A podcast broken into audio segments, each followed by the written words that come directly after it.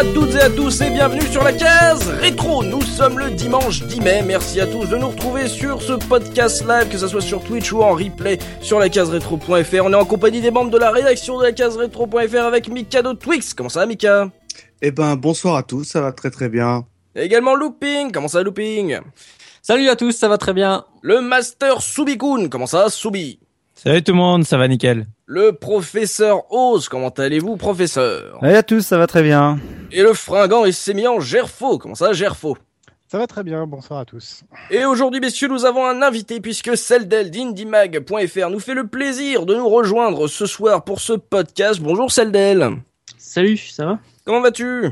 Ça roule, ça roule, merci de m'avoir invité, c'est cool. Ben, on va avoir besoin de toi justement puisque le sujet de l'émission de ce soir va porter sur une mode qui s'est petit à petit installée dans le milieu du jeu indépendant et pas que, euh, puisqu'on va parler de néo-rétro. Euh, ces nouveaux jeux qui surfent euh, sur la nostalgie des joueurs, est-ce qu'on aime ça? Euh, Quelle est la frontière justement entre l'hommage et euh, l'opportunisme? Euh, Ça va être le sujet de notre émission de ce soir et euh, pour lancer ce débat on va faire un petit tour de table histoire de savoir justement quelle a été votre première expérience de jeu néo-rétro et je commence par toi celle d'elle. Alors, j'ai pas de souvenir précis, mais je pense que c'est quasiment l'un des premiers jeux indés que j'ai fait, ça devait être euh, Rogue Legacy. Carrément. Donc, c'est Mhm. pas ce qu'il y a de plus vieux, Non c'est récent oui. mais c'est. Ou alors, il y avait un autre jeu qui s'appelait Creeper World, qui était un espèce de jeu de gestion vu de dessus, euh, qui était mon premier jeu indé en fait. Mhm. Mais à l'époque, je savais même pas que c'était un jeu indé. Et c'était ouais, un jeu de gestion vu de dessus qui est extrêmement moche quand on sait pas y jouer, mais qui se suffit en fait à lui-même au niveau de ses graphismes. Donc, c'est- D'accord. Ouais, donc euh, à Rogue Legacy, on est quand même sur du, du jeu assez récent malgré tout, quoi. Donc euh, de souvenirs, c'est euh, c'est pas très vieux de pour toi le euh, tes expériences de néo rétro. Bah, je suis pas joueur du tout PC en fait à la base. Ouais. J'étais console jusqu'à la PS2. Après, j'ai eu un gros blanc et j'ai- mais je me suis remis à jouer à l'ordi sur. euh, Il y a pas si longtemps en fait, euh, quasiment au moment où j'avais Indie Mag, j'avais mon ordi depuis deux mois. Ah, d'accord. euh, ouais, c'est avant en fait j'avais des jeux mais des jeux euh, classiques en boîte, euh, Command Conquer et autres quoi, enfin du, Mm. du gros. Et du Mm. coup, j'ai jamais acheté en ligne beaucoup de jeux et c'est à partir de là où j'ai commencé à m'y intéresser. Donc, euh, l'un des premiers jeux que j'ai eu, c'était ouais, Rogue Legacy sur, sur l'ordi. Ah bah Donc, ça- c'est, je pense, mon premier en fait. Bah, en tout cas, c'est un titre qui doit dire beaucoup de choses à nos amis du chat, hein, bien sûr. N'hésitez pas à poser des questions. Looping va les va les euh, relayer euh, en direct. Euh, Subiku, toi, euh, de mémoire, une première expérience néo rétro. Bah, je pense avec le, le papy du justement du néo rétro, celui qui a lancé la tendance, c'est Cave Story du coup. Ah oui. Donc, euh, j'ai pas fait euh, à l'époque de sa sortie, je l'ai déjà fait quelques années plus tard, mais vu qu'il est sorti vraiment tellement avant que tous les autres, puisque je crois de mémoire ça doit être en 2004, moi j'ai dû le faire en 2007 ou un truc dans le genre. Mm. Et euh, bah en fait c'est à l'époque quand, quand j'ai découvert, vous savez ma grande passion pour tout ce qui est euh, Metroid-like. Ouais. Et euh, justement, bah, les gens, euh, j'avais eu des échos, on m'avait dit ah bah si toi t'aimes ce genre-là, tiens regarde en plus tu vas voir le graphisme, ça va te plaire, c'est à l'ancienne. Et j'avoue que je m'étais dit à l'époque, mais purée, euh, un gars qui fait ça, euh, bah, qui a fait ça en 2004 et qui, qui relance euh, ce truc-là, il est couillu quand même. Et donc bah, j'ai adoré. Et après, bah, c'est presque lui qui m'a remis euh, à plonger euh, dedans euh, pour tous les autres titres que j'ai fait en néo rétro quoi. Mmh, ouais, ok, ouais, moi j'ai le, le- la version plus, la Cave Story. Ouais, euh, bah, elle plus. est très bien aussi la Mm. version plus. Bon, elle est payante, mais Donc pour toi à l'époque, tu l'as, on t'avait proposé ça comme une expérience à l'ancienne. ouais, exactement. Mmh, C'est- D'accord. Mmh. Ouais, bah ouais, encore un bon un jeu euh, très connu et un, un bon jeu en plus. Euh, Gerfo, toi, euh, de mémoire, une expérience néo rétro? Euh, deux. Euh, la première, c'était la version Flash de Portal. D'accord. Euh, avant d'avoir joué à la Portal euh, sur PC d'ailleurs. Euh, c'est assez Ce mec ne fait rien comme les autres. Voilà. C'est assez extraordinaire parce que en fait j'avais pas euh, j'avais je sais pas pourquoi mais j'étais passé un peu à côté de Portal euh, au moment de sa sortie. Ouais. Euh, j'avais vu vite fait un papier dans un canard euh, comme ça et tout puis j'avais pas accroché. On avait parlé à peu de temps après, je l'ai fait, je l'ai fini en une matinée, c'était vraiment génial et tout. Mais j'avais joué à la version la version Flash et puis l'année suivante donc la version Flash de Portal c'est 2007 et l'année suivante il y avait euh, Meat Boy qui était sorti aussi euh, Flash, ouais. euh, en flash. Euh, qui euh, qui m'avait pas vraiment accroché d'ailleurs, je dois dire, et qui j'ai vraiment attendu la version super pour euh, pour trouver ça vraiment vraiment bien. D'ailleurs, c'était Soubi qui m'avait fait redécouvrir Super Meat Boy parce que je savais pas qu'ils avaient fait une suite, qu'ils avaient amélioré et tout, et c'est lui qui m'avait présenté. Et du coup, je m'étais jeté dessus euh, un peu dans la foulée parce que vraiment, ça, c'est voilà. Donc euh, des expériences flash vraiment pour moi parce qu'il y en a, il y en a eu beaucoup, mais qui n'étaient pas vraiment des remakes, qui étaient plus des hommages à certains pans de certains jeux. Et mais voilà, les deux qui m'ont marqué vraiment, ouais, la version flash de Portal et, Mid et Meat Boy.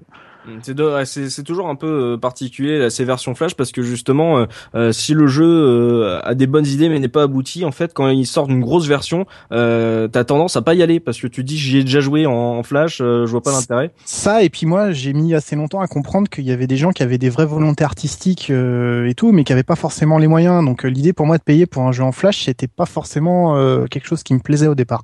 Mmh. c'est-à-dire euh, avant la vague qu'on a vue, notamment par exemple avec Rogue Legacy, qui est un jeu qui est très bien, mais qui a existé sous des formes flash aussi à un moment donné, euh, qui n'était pas aussi abouti et tout.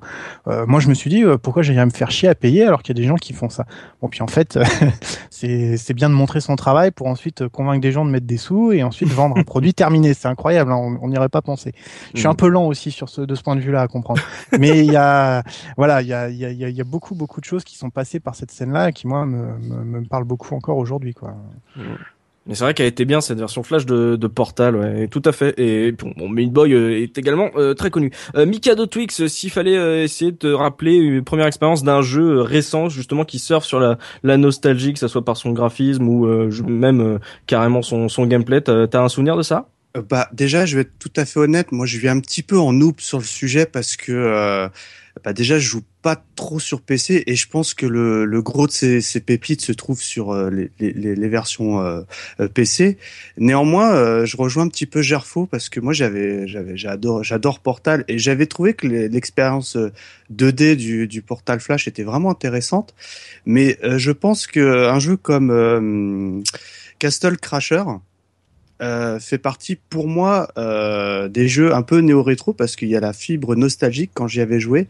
Mhm. En plus, j'ai eu la chance de le faire avec Soubi et, Looping, euh, qui avait complètement fonctionné sur moi. C'est vraiment le, voilà le si tu me demandes la plus la première expérience, j'ai envie de te dire Castle Crasher. D'accord. Ah oui, pareil, 360. Pareil en fait. Ouais, ouais, ouais, parce que ça fait partie des peu de jeux euh, de ce type-là que je, trouve euh, sur euh, Xbox 360. Et en second, malheureusement, j'ai oublié le nom, mais c'était un jeu d'Epic Games, Shadow Complex, pardon. Shadow Complex du néo rétro.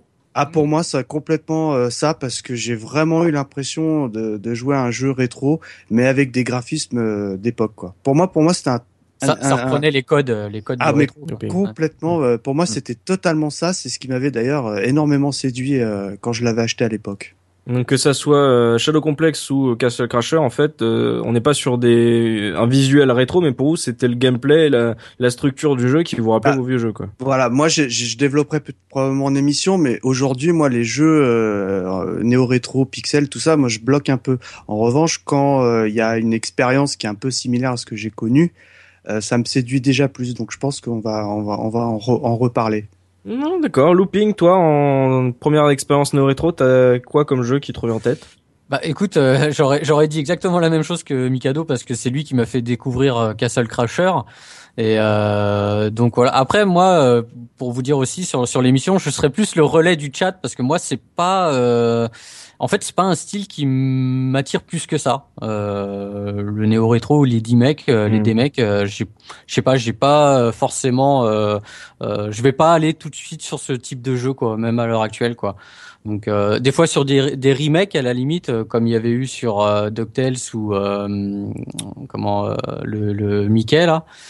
Mais après, c'est pas voilà, c'est pas un style qui me. Donc le procédé inverse t'intéresse moins.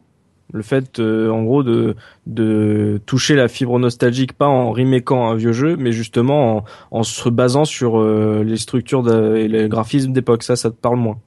Ouais voilà ouais tout à fait ouais, ouais c'est pas euh, donc donc je serai plus le relais ce soir de, de nos amis du chat. Et en termes de chat justement est-ce qu'il y a des titres qui ont filtré là sur les questions?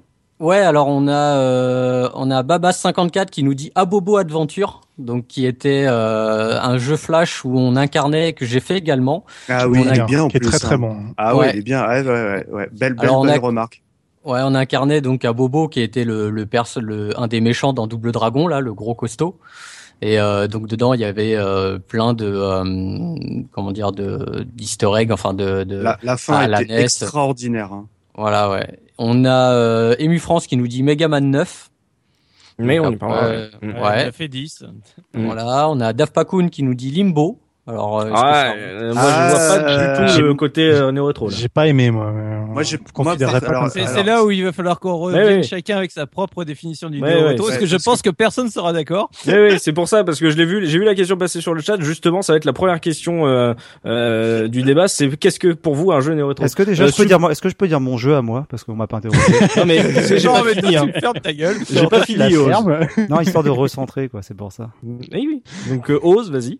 Non, parce que moi, par exemple, bah, je suis pas du tout d'accord avec ce que j'ai pu entendre euh, récemment. Enfin, on définira sur le néo rétro tout à l'heure. Bon, moi, pour revenir simplement sur mon, sur mon ma première expérience, euh, c'était concomitant finalement avec mon retour aux jeux vidéo dans le, vers 2009-2010. Et en fait, c'est euh, VVV VVV qui, euh, pour le coup, euh, correspond parfaitement à la définition. Moi, je ACV, rétro. Ouais, ouais, ouais, j'ai compté, j'ai compté. Deux fois trois, six, c'est bon, ça marche. Donc voilà.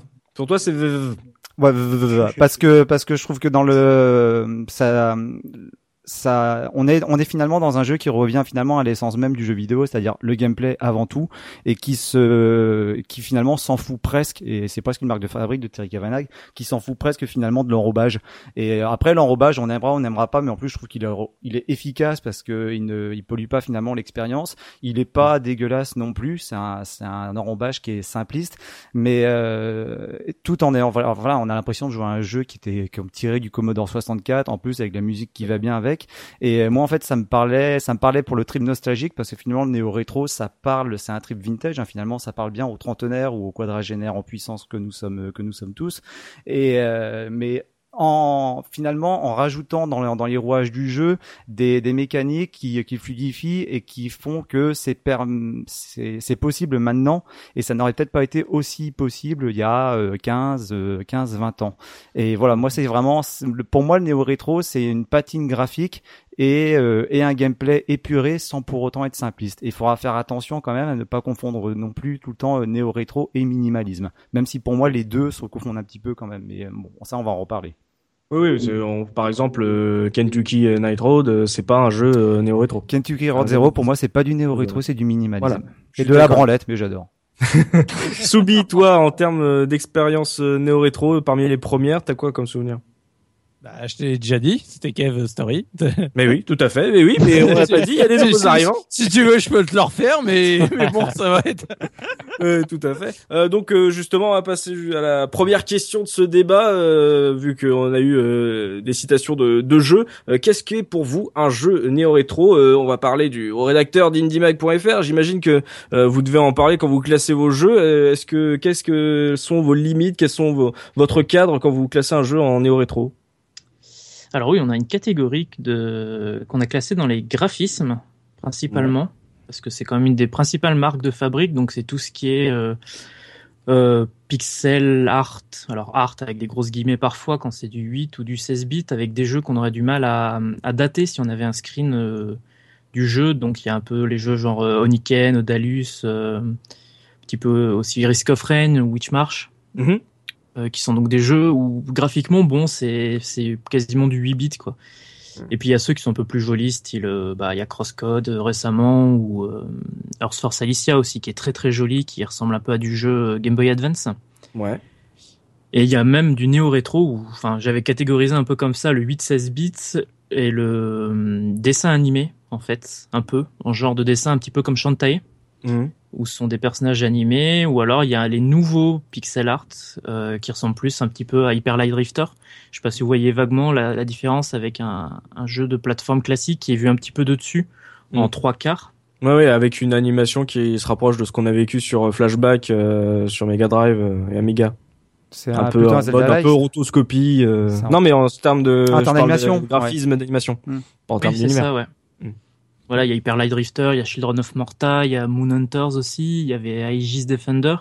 Puis il y a ceux donc, ouais, qui inventent leur pixel art à la Papers Please, Mm. qui est très moche, mais Mm. c'est très différent. Enfin, on s'attend pas à voir ça en 8 ou 7 Je dirais pas moche, hein. Il est, il a, il a, il a sa patte euh, un peu comme un Outline Miami. On peut pas dire que ce soit moche, c'est-à-dire qu'il a, il est clairement marqué. Quand tu vois euh, Paper Please ou Si, Outline si, on peut dire que c'est moche. non, hein. non, je suis pas d'accord. Je suis pas d'accord. c'est- mode rideau de fer. Je suis hein. pas d'accord. C'est comme quand tu prends, comme tu prends de l'art, quand tu prends par exemple du Jérôme Bosch ou du, euh, du Francis Bacon, tu peux pas dire que ce soit moche. C'est un parti pris qui est tranché Oui. et qui permet d'identifier clairement. Après, tu peux dire que tu n'aimes pas ou tu peux dire que c'est, c'est pas ta tasse de thé, mais je suis pas d'accord sur le fait de dire que ça va être quelque chose qui est moche.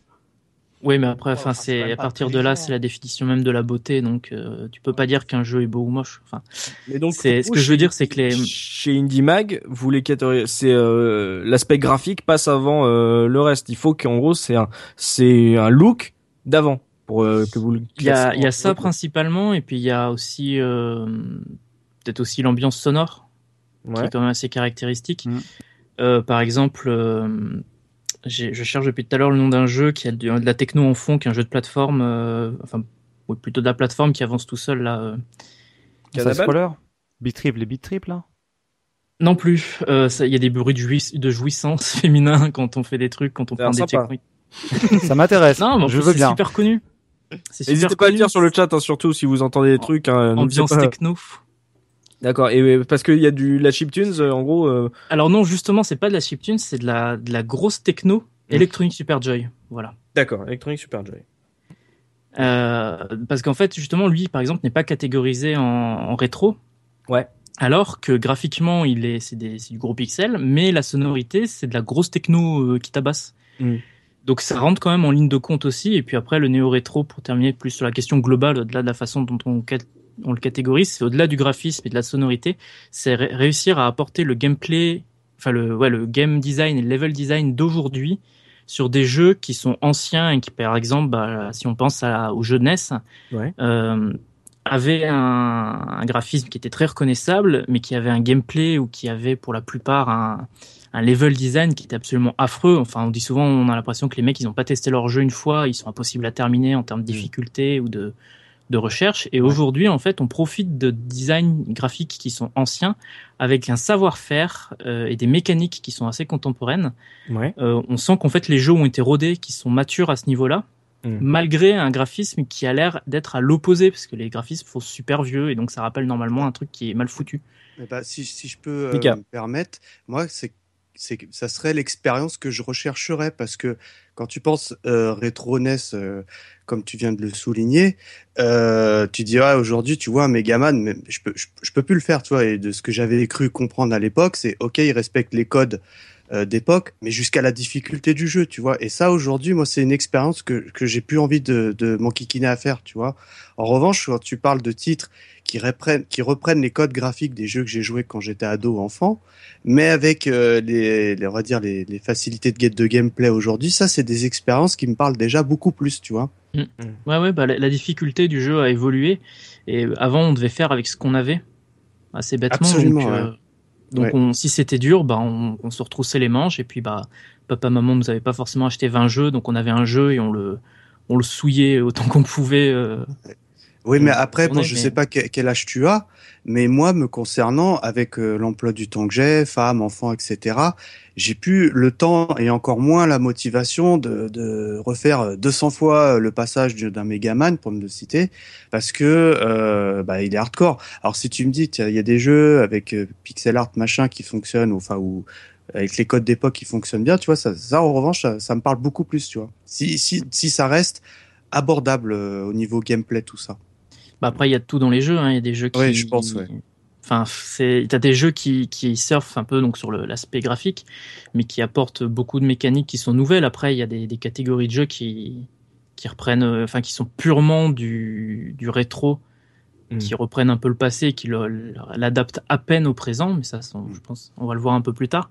Et puis t'as les jeux qui s'adaptent complètement, qui reprennent de l'ancien, mais qui l'adaptent. euh, complètement aux, aux nouvelles mécaniques et aux nouvelles facilités de jeu parce qu'aujourd'hui euh, un jeu qui est trop dur, il y a trop de jeux qui, qui sont disponibles et un jeu, si on lutte 4 heures pour faire un passage, euh, il y a une chance sur deux qu'on ait abandonné avant la fin et qu'on ait lâché le jeu et qu'on lâche un mauvais commentaire sur Steam ou un truc comme ça et les devs ils veulent pas forcément que Ouais, mais c'est sympa ce que tu dis parce qu'en gros, tu es en de ta manière de voir le néo rétro, c'est à dire qu'il faut que ça a l'apparence d'un vieux jeu, mais euh, en gros, euh, par rapport qui est qui a bénéficié en fait de tous les de toute l'histoire du jeu vidéo, de toutes les idées de gameplay et de level design qu'on peut créer. Alors que on pourra aussi se dire qu'il y a pas mal de jeux néo-rétro qui se disent on va faire de la difficulté à l'ancienne, euh, justement parce que euh, euh, Demon Soul a, a renouvelé le genre du euh, euh Die Retry et que justement ça commence de plus en plus à plaire le, fait que les jeux soient de moins en moins faciles. Et euh, c'est pas mal de se dire aussi que le néo-rétro c'est justement que les jeux, on va dire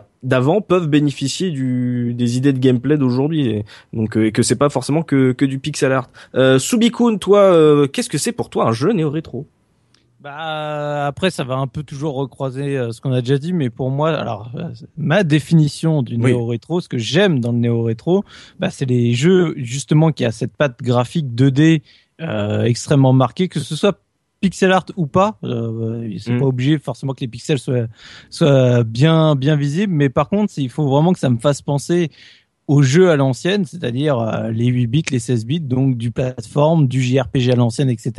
Donc avec cet aspect graphique hyper présent, et après qu'il ait euh, le, le, gameplay, on va dire vraiment à l'ancienne, euh, qui qui a pas évolué, ou justement qu'il ait intégré des trucs en plus, pour moi c'est dans la même catégorie, c'est néo rétro, c'est juste qu'il y en a un qui joue vraiment dans le complètement rétro mhm. et celui qui joue dans le fait de vouloir apporter quelque chose. Mais pour moi c'est déjà à la base vraiment une proposition de, c'est le graphisme, c'est parce que c'est une époque, ouais. et surtout de gameplay dans le sens les grands, enfin les grands gameplays de cette époque-là qui sont, bah justement, on en reparlera, mais euh, le shmup, le plateforme, le, le, le RPG, etc. De, du coup, c'est voilà, c'est comme ça que moi je définis le néo rétro. Tu vois, par exemple, quand mm. tout à l'heure on donnait certains exemples comme Limbo ou autre, pour moi c'est pas du tout un jeu néo rétro. C'est juste un jeu, c'est un mm. jeu mm. récent euh, avec un style graphique de cette époque, avec un gameplay d'aujourd'hui, mais c'est pas du tout. Moi, ça m'a jamais fait penser à ce que je jouais quand j'étais petit. Donc c'est absolument pas rétro pour moi. Oui, moi aussi.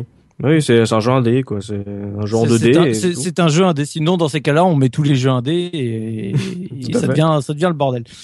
C'est marrant pour moi. Ouais, pour moi, le, pour moi, le néo rétro, il y, a, y, a, un truc sur le néo rétro. C'est, euh, je l'associe en fait, c'est tout bête, mais une définition. C'est, il suffit qu'il y ait un élément en fait dans le jeu qui va me rappeler une, une expérience que quand j'étais quand j'étais ado. Pour que ce soit du néo rétro, ça peut être euh, dans le jeu, dans sa mécanique, ça peut être dans ses graphismes, ça peut être dans sa musique. Si on regarde dans les exemples récents de jeux qui sont sortis, il y a presque deux jeux qui pour moi feraient un peu le grand écart sur les, la définition que je pourrais donner du néo rétro. C'est d'un côté, il y a Shovel Knight qui est purement dans un trip mm. néo néo rétro aussi bien dans son gameplay que dans dans dans dans, dans l'esthétique même du jeu, dans sa musique. Et là récemment, mm-hmm. on a eu euh, Creep of the ne Necrodancer qui vient de sortir, mm-hmm. qui a une patine typiquement rétro, mais qui a par exemple une musique et un gameplay qui ne sont pas du tout rétro, qui sont clairement actuels.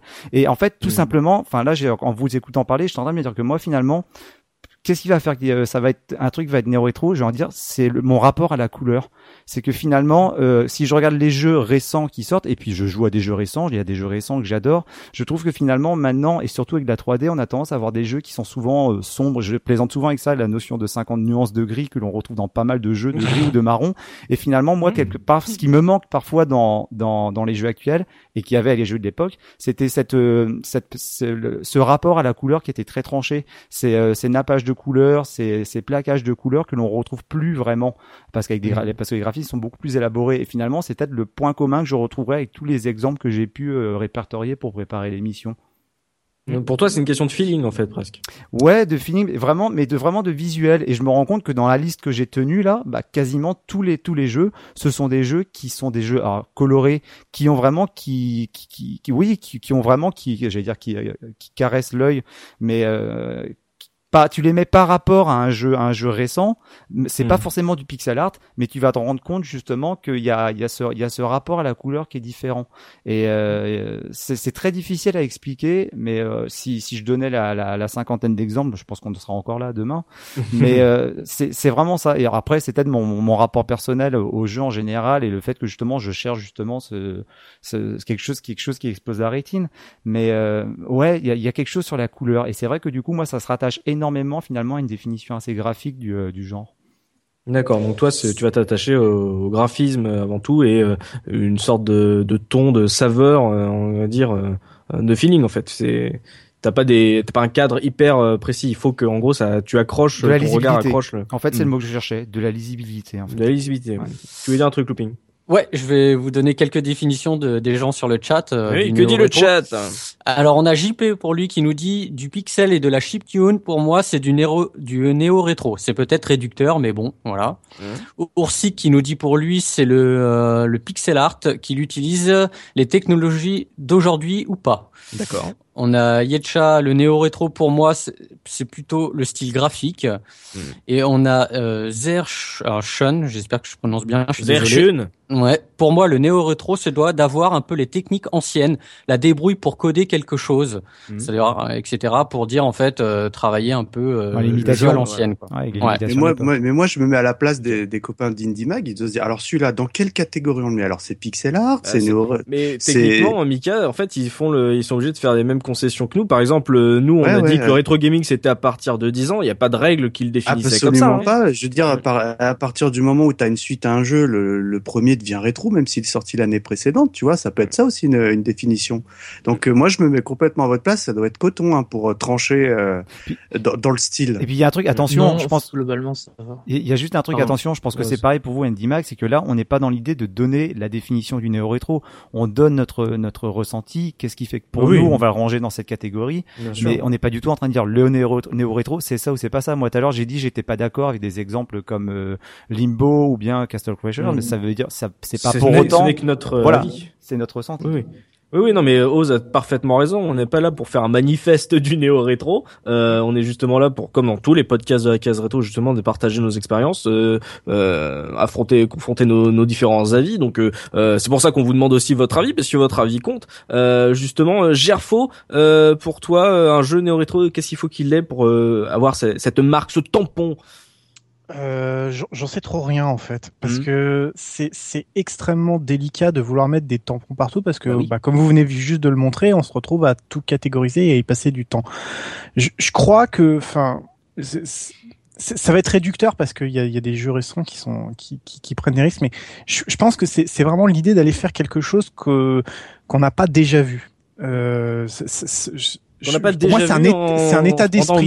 Non, jeux. je- je- non, mais je m'explique, je m'explique. Oui. Je, pe- je pense que c'est un état d'esprit. C'est l'idée d'aller faire. Euh, euh, pour, pour moi, mérite le, le terme de néo-rétro, l'envie, l'envie de, de, de créer quelque chose que qui, qui se base sur ce qui existe déjà, mais qui, qui a envie d'essayer de faire quelque chose de nouveau, si tu veux. Finalement, quand, quand à chaque fois on parle du rétro et qu'on essaye de défendre les, les, les bons points de, de tout ça, pourquoi est-ce qu'on explique, pourquoi est-ce qu'on on explore le, le ressenti, c'est parce que on- les jeux qui nous marquent sont les jeux qui, qui, qui ont, qui ont amené quelque chose de nouveau finalement. C'est parce que ce qu'on ce se plaint souvent et pourquoi le néo-rétro est en train de revenir dans sa, dans sa, de manière générale, c'est parce que il y a beaucoup de jeux aujourd'hui qui se ressemblent tous et où- dans, devant lesquels on se fait chier. Enfin, moi, c'est, c'est, c'est ça qui fait que Mm. il y a beaucoup de jeux récents qui peuvent être vraiment pénibles parce que tu as l'impression d'avoir joué au même jeu il y a six mois, il y a un an, etc. Tout à fait. Donc, Et t'inquiète pas, le Le- 19 mai, ce sera résolu. euh, ouais. Putain, j'ai pas le PC pour le faire tourner en plus, tu fais chier. Euh, à notre débat, Gerfo. Mais on revient, on revient au débat. Non, mais voilà, le, l'idée de, d'essayer d'amener de, de, de, de vouloir faire du gameplay quelque chose de nouveau qui apporte une expérience nouvelle aux joueurs. Pour moi, c'est Mhm. à ça que ça doit servir. Je dis pas que tous les jeux néo-rétro sont mauvais s'ils se basent sur du passé. C'est pas du tout ça. Il y a des, des, des trucs qui font appel à la, à la Madeleine de Proust. Le, le côté, voilà, on va faire un Metroidvania, on va faire un bon vieux platformer, voilà. Bon, après, moi, je suis pas spécialiste du vocabulaire de tout ce domaine-là, donc je, c'est assez, euh, ça peut paraître un peu obscur ce que je dis, mais, mais voilà, le- moi, j'ai le sentiment que c'est c'est des jeux qui essayent de, de, parfois en reprenant des codes graphiques du passé, mais qui essayent de mettre du gameplay parce qu'un jeu, c'est ça, c'est ça la base qui est important. Megaman, ça vous a tous marqué. Moi, je connais pas beaucoup, mais parce que c'est le gameplay, c'est l'univers, c'est tout ça. Après, il y a eu des, des, des choses. je on peut prendre des tas de jeux de, comme ça. Si je peux en citer à l'appel. À chaque fois, vous vous souvenez. Ah putain, je touchais ma manette. Ouais, j'étais j'étais fébrile, j'étais j'étais enthousiasmé. Et il y a des jeux maintenant aujourd'hui qui, sans déployer du, des, des, des graphismes dans tous les sens, qui euh, putain me plaisent. On parlait de Paper Please tout à l'heure. Mhm. Moi, je considère que c'est du néo-rétro. Rétro. Je veux dire, c'est c'est c'est un, un, style de jeu, c'est c'est quelque chose que j'avais jamais vraiment expérimenté. Un jeu où on où on s'emmerde un peu et où c'est passionnant. C'est c'est quand même dingue. Enfin, moi j'ai adoré faire les trucs et, et être, euh, enfin voilà, jouer le rôle d'un douanier. Putain, j'ai trouvé ça génial quoi. C'est jamais de ma vie je pensais qu'on me disait tu fais faire une simulation de douanier, ça va être cool. Mais c'est ça le jeu. C'est c'est moi moi c'est ça qui, qui me plaît. Alors après on peut se dire il y en a ça, ça les ça les emmerde, mais on s'en fout. C'est je veux dire c'est chacun son truc. Et moi, moi, c'est ça que je cherche. Moi, je serais incapable de le classer. Je néo rétro ou autre. Un simulateur. Pour moi, c'est un simulateur de, de, de douanier.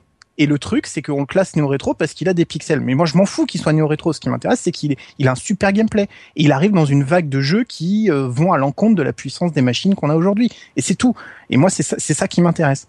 Le néo-rétro, c'est on fait du gameplay et on se fout de savoir que euh, on peut afficher 50 euh, millions de polygones pour représenter ce qu'on est en train de jouer, quoi, l'univers qu'on est en train de parcourir. Donc, je crois que c'est ça, moi. Donc pour toi, en gros, euh, il faut que le, c'est des jeux qui se, qui reviennent à des fondamentaux euh, en, en creusant euh, peu de mécanique comparé aux jeux récents, en fait.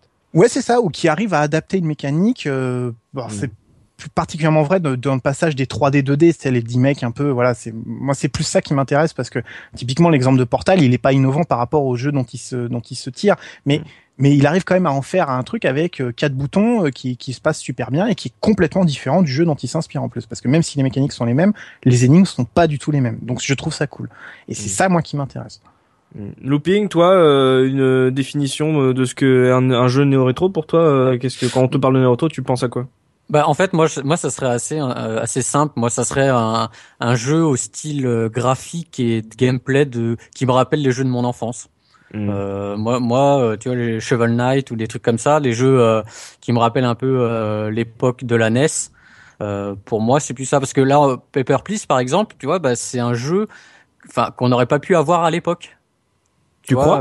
Techniquement, bah, techniquement non je pense pas les bécanes, elles, les bécanes, elles pouvaient pas sur euh, gérer ce, ce, sur, sur, ordinateur, ça aurait pu s'imaginer oh, sur même, micro. Ouais, peut-être sur. Ouais, je l'aurais bien vu sur Amiga, moi. T'aurais peut-être pas eu les, le graphisme n'aurait peut-être pas été aussi fin, mais finalement après et puis après il y a aussi une histoire.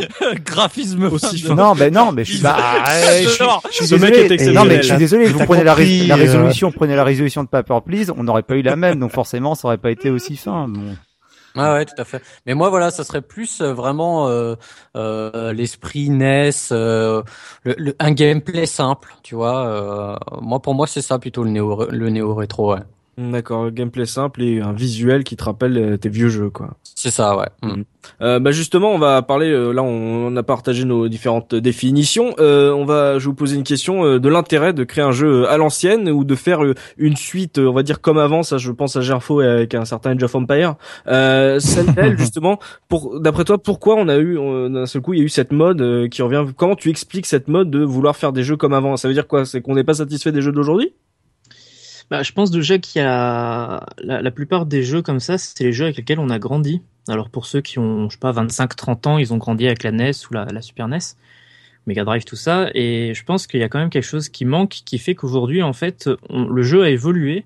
Mmh. Euh, on en se dirigeant majoritairement vers la 3D et la 2D a pendant un temps été assez oubliée. Ça, ça me fait assez penser à Game Dev Tycoon en fait. Euh, dans, dans le jeu, donc on, le but c'est de créer des jeux.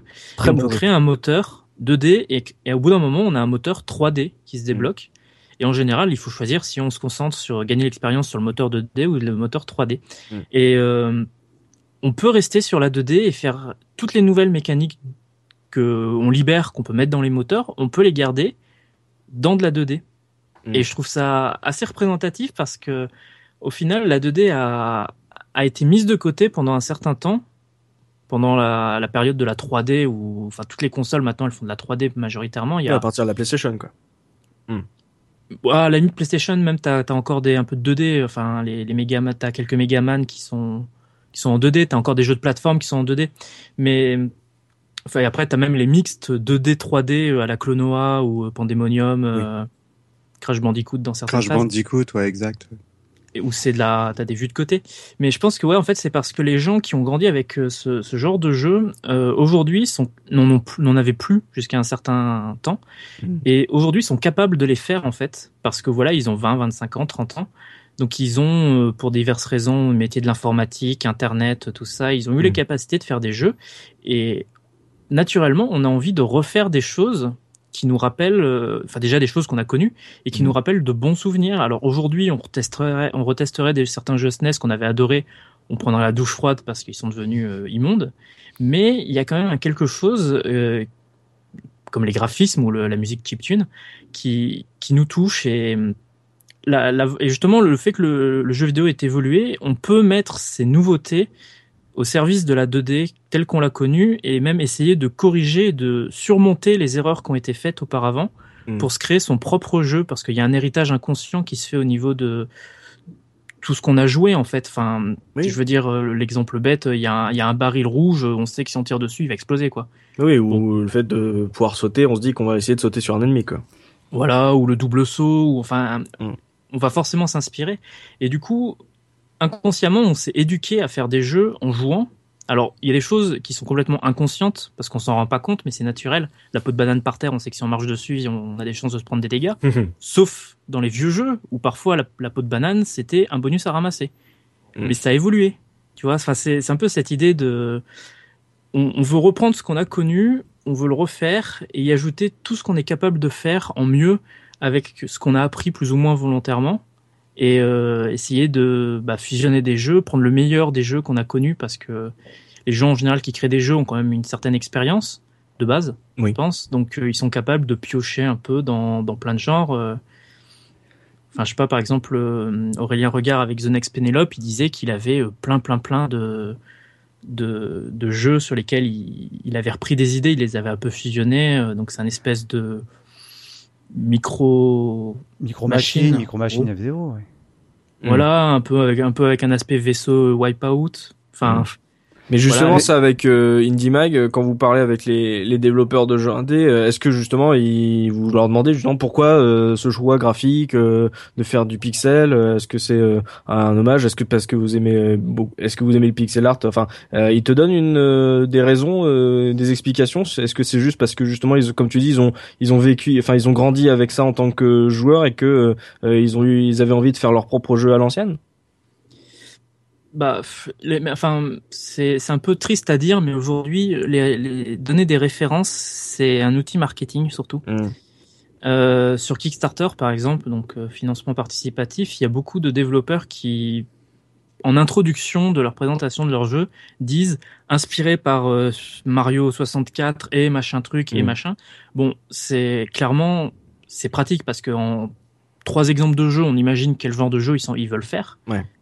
Pas quel genre, ils, quel- pas, pas quel genre ils vont faire, mais quel, jeu, quel genre ils veulent faire. Ce qui est Mm. déjà bon. Problème du participatif, c'est encore autre chose. Mm. Mais euh, mais euh, c'est le, le fait de donner des exemples, oui, ça, ça oriente, ça touche la sensibilité de façon plus ou moins propre. Parce que clairement, euh, faire exprès de dire je vais faire un jeu à la suite Coden, la suite spirituelle de suite Coden, Mm. bon, il y a Ouais. la licence est un peu abandonnée, euh, même si elle est revenue récemment avec les portages sur les dernières consoles. Je crois sur euh, PS3, PS4, il y a le oui, 1 et sur le le 2, je store, crois, ouais. Mais il y a- sur le store. Il y a un truc qui est Oui, intéressant Oz. dans, dans ce que tu dis parce que euh, finalement la question en filigrane elle se pose également du point de vue du développeur parce que là on a le point de, là on parle en tant que joueur mais euh, le- les développeurs les, les gens qui développent maintenant c'est des gens qui étaient comme nous qui étaient joueurs qui ont, qui ont notre tranche d'âge donc forcément ils développent également avec des souvenirs qu'ils avaient en tête alors tout à l'heure j'ai vu passer un truc sur le chat quelqu'un qui disait que oui en fait euh, le, le néo rétro ça ça surfe sur la vague du rétro et que du coup c'est un moyen de se faire ses sous moi je suis en désaccord. Non, c'est quelque chose, c'est vrai, c'est quelque part c'est vrai, mais je suis quand même en désaccord par rapport à ça parce que il y a, j'ai en fait j'ai l'impression qu'on est dans une dans une démarche, dans un processus qui est inverse avec euh, ce qui s'est passé avec l'arrivée de la PlayStation. Quand la PlayStation arrivée, il fallait que tout soit en 3D, à tel point qu'à un moment, ben, les jeux en 2D, même s'ils étaient bons finalement, ils étaient un peu euh, relégués euh, à la- à l'arrière-cour Ouais, du jeu vidéo. À l'ancienne. Ouais, et là finalement, ben, on a l'impression que euh, maintenant, comme on a fait un peu le tour de tout ce qui pouvait se faire en 3D, ben, on a un peu l'impression qu'on revient à ça et que les développeurs n'ont plus honte finalement de faire des jeux aussi bien en 3D qu'en 2D. Et puis après, il y a une deuxième chose, c'est moi fondamentalement, il y a des styles de jeux qui, qui pour moi, fonctionnent bien plus facilement en 2D, bien mieux en 2D qu'en 3D. Et il y a peut-être des développeurs qui, à la fin des années 90, avaient de très bonnes idées de jeux en 2D et qui n'ont pas pu développer parce que la mode c'était de la 3D, parce que leur éditeur leur disait non non Coco, tu vas me faire ça en 3D. Euh, je pense à un exemple de jeu tout simplement. Euh, on prend des jeux qui sont basés sur un principe de, de destruction, destruction du décor. C'est quelque chose qui, je pense, va être beaucoup plus simple, beaucoup plus facile et peut-être beaucoup plus fun à programmer quand on est dans un dans un jeu en 2D que sur euh, quelque chose en 3D. Un jeu en 3D où tu peux démolir le décor à tout va. Euh, j'ai l'impression que ça fait depuis 10-15 ans qu'on a ce genre de promesses par pas mal de développeurs et finalement c'est quelque chose qui n'arrive pas parce que au final quand tu es dans ce genre de jeu en 3D, ça va pas fonctionner, tu vas casser le jeu. Alors que en 2D, ben on a des jeux le plus récent, euh, un jeu comme Broforce, ça se base finalement sur la destruction des décors et c'est fun et c'est franchement c'est marrant, c'est ce que disait Gerfo tout à l'heure et au final, c'est ça qui est important, c'est qu'on se marre. Donc euh, après, c'est peut-être une facilité pour arriver à un moyen, mais si cette facilité du néo-rétro, elle est utilisée à bon escient, c'est-à-dire finalement pour que le jeu soit fun, bah tant Mhm. mieux. Moi, je signe, je signe des deux mains. Moi, je suis d'accord avec celle sur le principe de l'outil marketing. euh, quand moi qui traîne beaucoup sur Greenlight euh, de Steam, euh, quand il y a marqué euh, old school euh, story driven RPG, en gros traduction RPG Maker, les gars. C'est ce n'est que ça. Donc C'est un peu euh, méchant quand même. bah, la- la- les trois quarts qui se présentent sur euh, Greenlight font toujours ce, ce même principe Ouais, old school la- euh, différence- story driven RPG. La quoi. différence, c'est que Après l'aspect, vas-y, vas-y. oui pardon. J'allais dire l'aspect old school. Il y a des fois, enfin, c'est euh, souvent euh, aussi une question de capacité. C'est que les aujourd'hui, qui c'est qui se risque à faire des jeux en, en 2D alors que la mode est quand même malgré tout un peu à la 3D, c'est les développeurs indés. Et les développeurs indés n'ont pas forcément d'énormes moyens pour faire des jeux en 3D, euh, 15 milliards de polygones à la Final Fantasy XV. Donc il y a aussi cet aspect euh, faire de la 2D c'est- parce qu'ils peuvent pas faire de la 3D, ce qui ne veut pas dire attention que la 2D est plus simple, Oui, oui. enfin est facile à faire. C'est relativement plus simple comparé à faire une bonne 3D et une belle 3D, mais de faire de la jolie 2D en pixel art notamment, ça reste extrêmement Mhm. compliqué et c'est un Mhm. métier, clairement. Mais parce que Et- souvent je vois oui, mais les gens ils font la 2D parce qu'ils ils, ils font du pixel art parce qu'ils ont la flemme de faire de la 3D. Ouais, Euh, faire du, du beau pixel art, ça coûte très cher. Après, il y a, hein, il y il y a un truc enfin quand tu prends l'exemple de Greenlight, je suis d'accord. Si on va traîner sur Greenlight ou sur euh, sur ce genre de, de plateforme, on a une tétrachier de jeux de, de jeux qui sont proposés avec des des des des, des, des- des- enfin du pixel art qui est même parfois de enfin dégueulasse, c'est même plus du pixel art. Mais après, finalement, quand on en- quand on y revient, moi je retiens euh, les euh, les jeux qui fonctionnent. Je suis désolé, les, ces jeux-là donc auxquels auxquels tu pensais, je pense enfin. Pour la plupart, c'est souvent des jeux dont très peu de personnes vont entendre parler, qui vont être oubliés dans les tréfonds de, de Steam ou de, de Greenlight, quoi. Mais moi, j'en aurais entendu parler. Un, Voilà, moi, je, je m'intéresse aux petits mais- développeurs. Mais au final, les jeux et les jeux qu'on connaît, les jeux qui ont du succès, Mm. ce sont les jeux qui ont un qui ont un supplément d'âme ou plutôt un supplément de gameplay. Oui. Looping, un point de chat. Ouais, alors on a des donc des remarques par rapport à tout ça. On a Oursi qui dit c'est pour se démarquer des jeux euh, AAA formatés et les jeux 2D ont une meilleure lisibilité. Donc effecti- effectivement, comme on a dit, bah les indés finalement, il y a des gens qui se retournent euh, maintenant, qui tournent un peu le dos au AAA et qui se retournent vers ce type de jeu. On a Smart euh, Smart Skax. La plupart des créateurs de jeux vidéo ont la trentaine aujourd'hui. C'est un trip nostalgique. Donc effectivement, il y a aussi les, les, les gens que nous, on- enfin de notre Ils ont été génération, par des vieux jeux. Voilà. comme bien sûr. voilà, et, et du coup, il y a Mopral donc qui dit, il se demande si les développeurs cher- cherchent pas aussi à atteindre un idéal, genre en améliorant un jeu qu'ils ont connu avec leur propre ressenti. Ah oui, totalement ça. Ouais, c'est une bonne remarque. Ouais. Mmh. Et après, l'histoire de la 2D, de la 3D, il y a aussi le fait de. Enfin, moi, j'aime les jeux en 3D, j'aime moins ça que les jeux en 2D. C'est un parti pris. C'est ça m'énerve quand je joue par exemple à un jeu de devoir euh, cons- constamment en train de vérifier autour de moi qu'il n'y ait pas un ennemi qui me fonce dessus. Et alors qu'en en vue en 2D, j'ai un- une bonne vue de ce qu'il y a autour de moi et je sais où je vais. Et après, c'est un. Aujourd'hui, si je veux jouer à un jeu en 2D, soit je me tourne vers l'émulation, soit je me tourne vers un jeu indé. Mhm. C'est si on n'aime pas la 3D, on n'a pas le choix. Enfin, c'est on a une préférence tous entre la 3D et la 2D, au-delà de l'aspect euh, purement euh, beauté de la chose, mais vraiment au point de vue gameplay. Et euh, faire de la bonne 3D au niveau gameplay, c'est moins facile d'avoir un bon rendu au niveau euh, jouabilité 3D que 2D, je pense. Même si 2D, il y a quand même des choses. C'est assez assez fort comme euh, comme argument quand même parce que euh, c'est remettre en cause quand même un certain nombre de de jeux 3D quand même. Il y a, on peut pas dire que le gameplay 3D soit soit mauvais par essence. Enfin, Ah non, j'ai dit non, pas mais qu'il est c'est- mauvais, j'ai dit que parce moi que- je ne l'aime Non, mais parce moins. que c'est c'est vite fait d'aller dire ça, quoi, parce que il y a, il y a quand même euh, énormément de choses qui ont été faites dans la 3D, qui sont, qui, qui, effectivement, qui ont posé beaucoup de problèmes, qui ont été résolus avec beaucoup de difficultés pour certains jeux, mais qui, qui, qui, font pas des mauvais jeux en soi. Je sais pas si c'est une question de simplicité ou une question de profondeur, quoi. Ça peut, être, ça peut être une question de concept.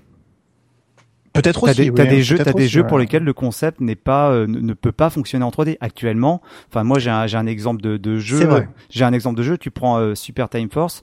euh, c'est un jeu qui pour moi ne fonctionne, ne peut fonctionner actuellement qu'en 2D. Je vois pas comment en 3D ce serait possible de faire un jeu comme euh, comme comme, euh, comme Super Time Force quoi. Oh, Avec un- quand même. Bah, avec un principe où tu dois gérer euh, enfin des, des des replays où tu crées euh, 30 30 personnages qui vont t'accompagner. Si, c'est du multi il y a- solo en 3D. Il y a un jeu euh, indé comme ça qui existe. Alors je ne saurais pas retrouver le nom, mais en fait tu tu crées en- des clones sur lesquels tu peux marcher et euh, tu recommences à cha- à chaque fois et en fait tu revois justement la, la bande entre guillemets qui, qui réavance Mhm. et toi tu dois refaire tes trucs, te replacer correctement. T'as le même genre de jeu qui existe en 2D.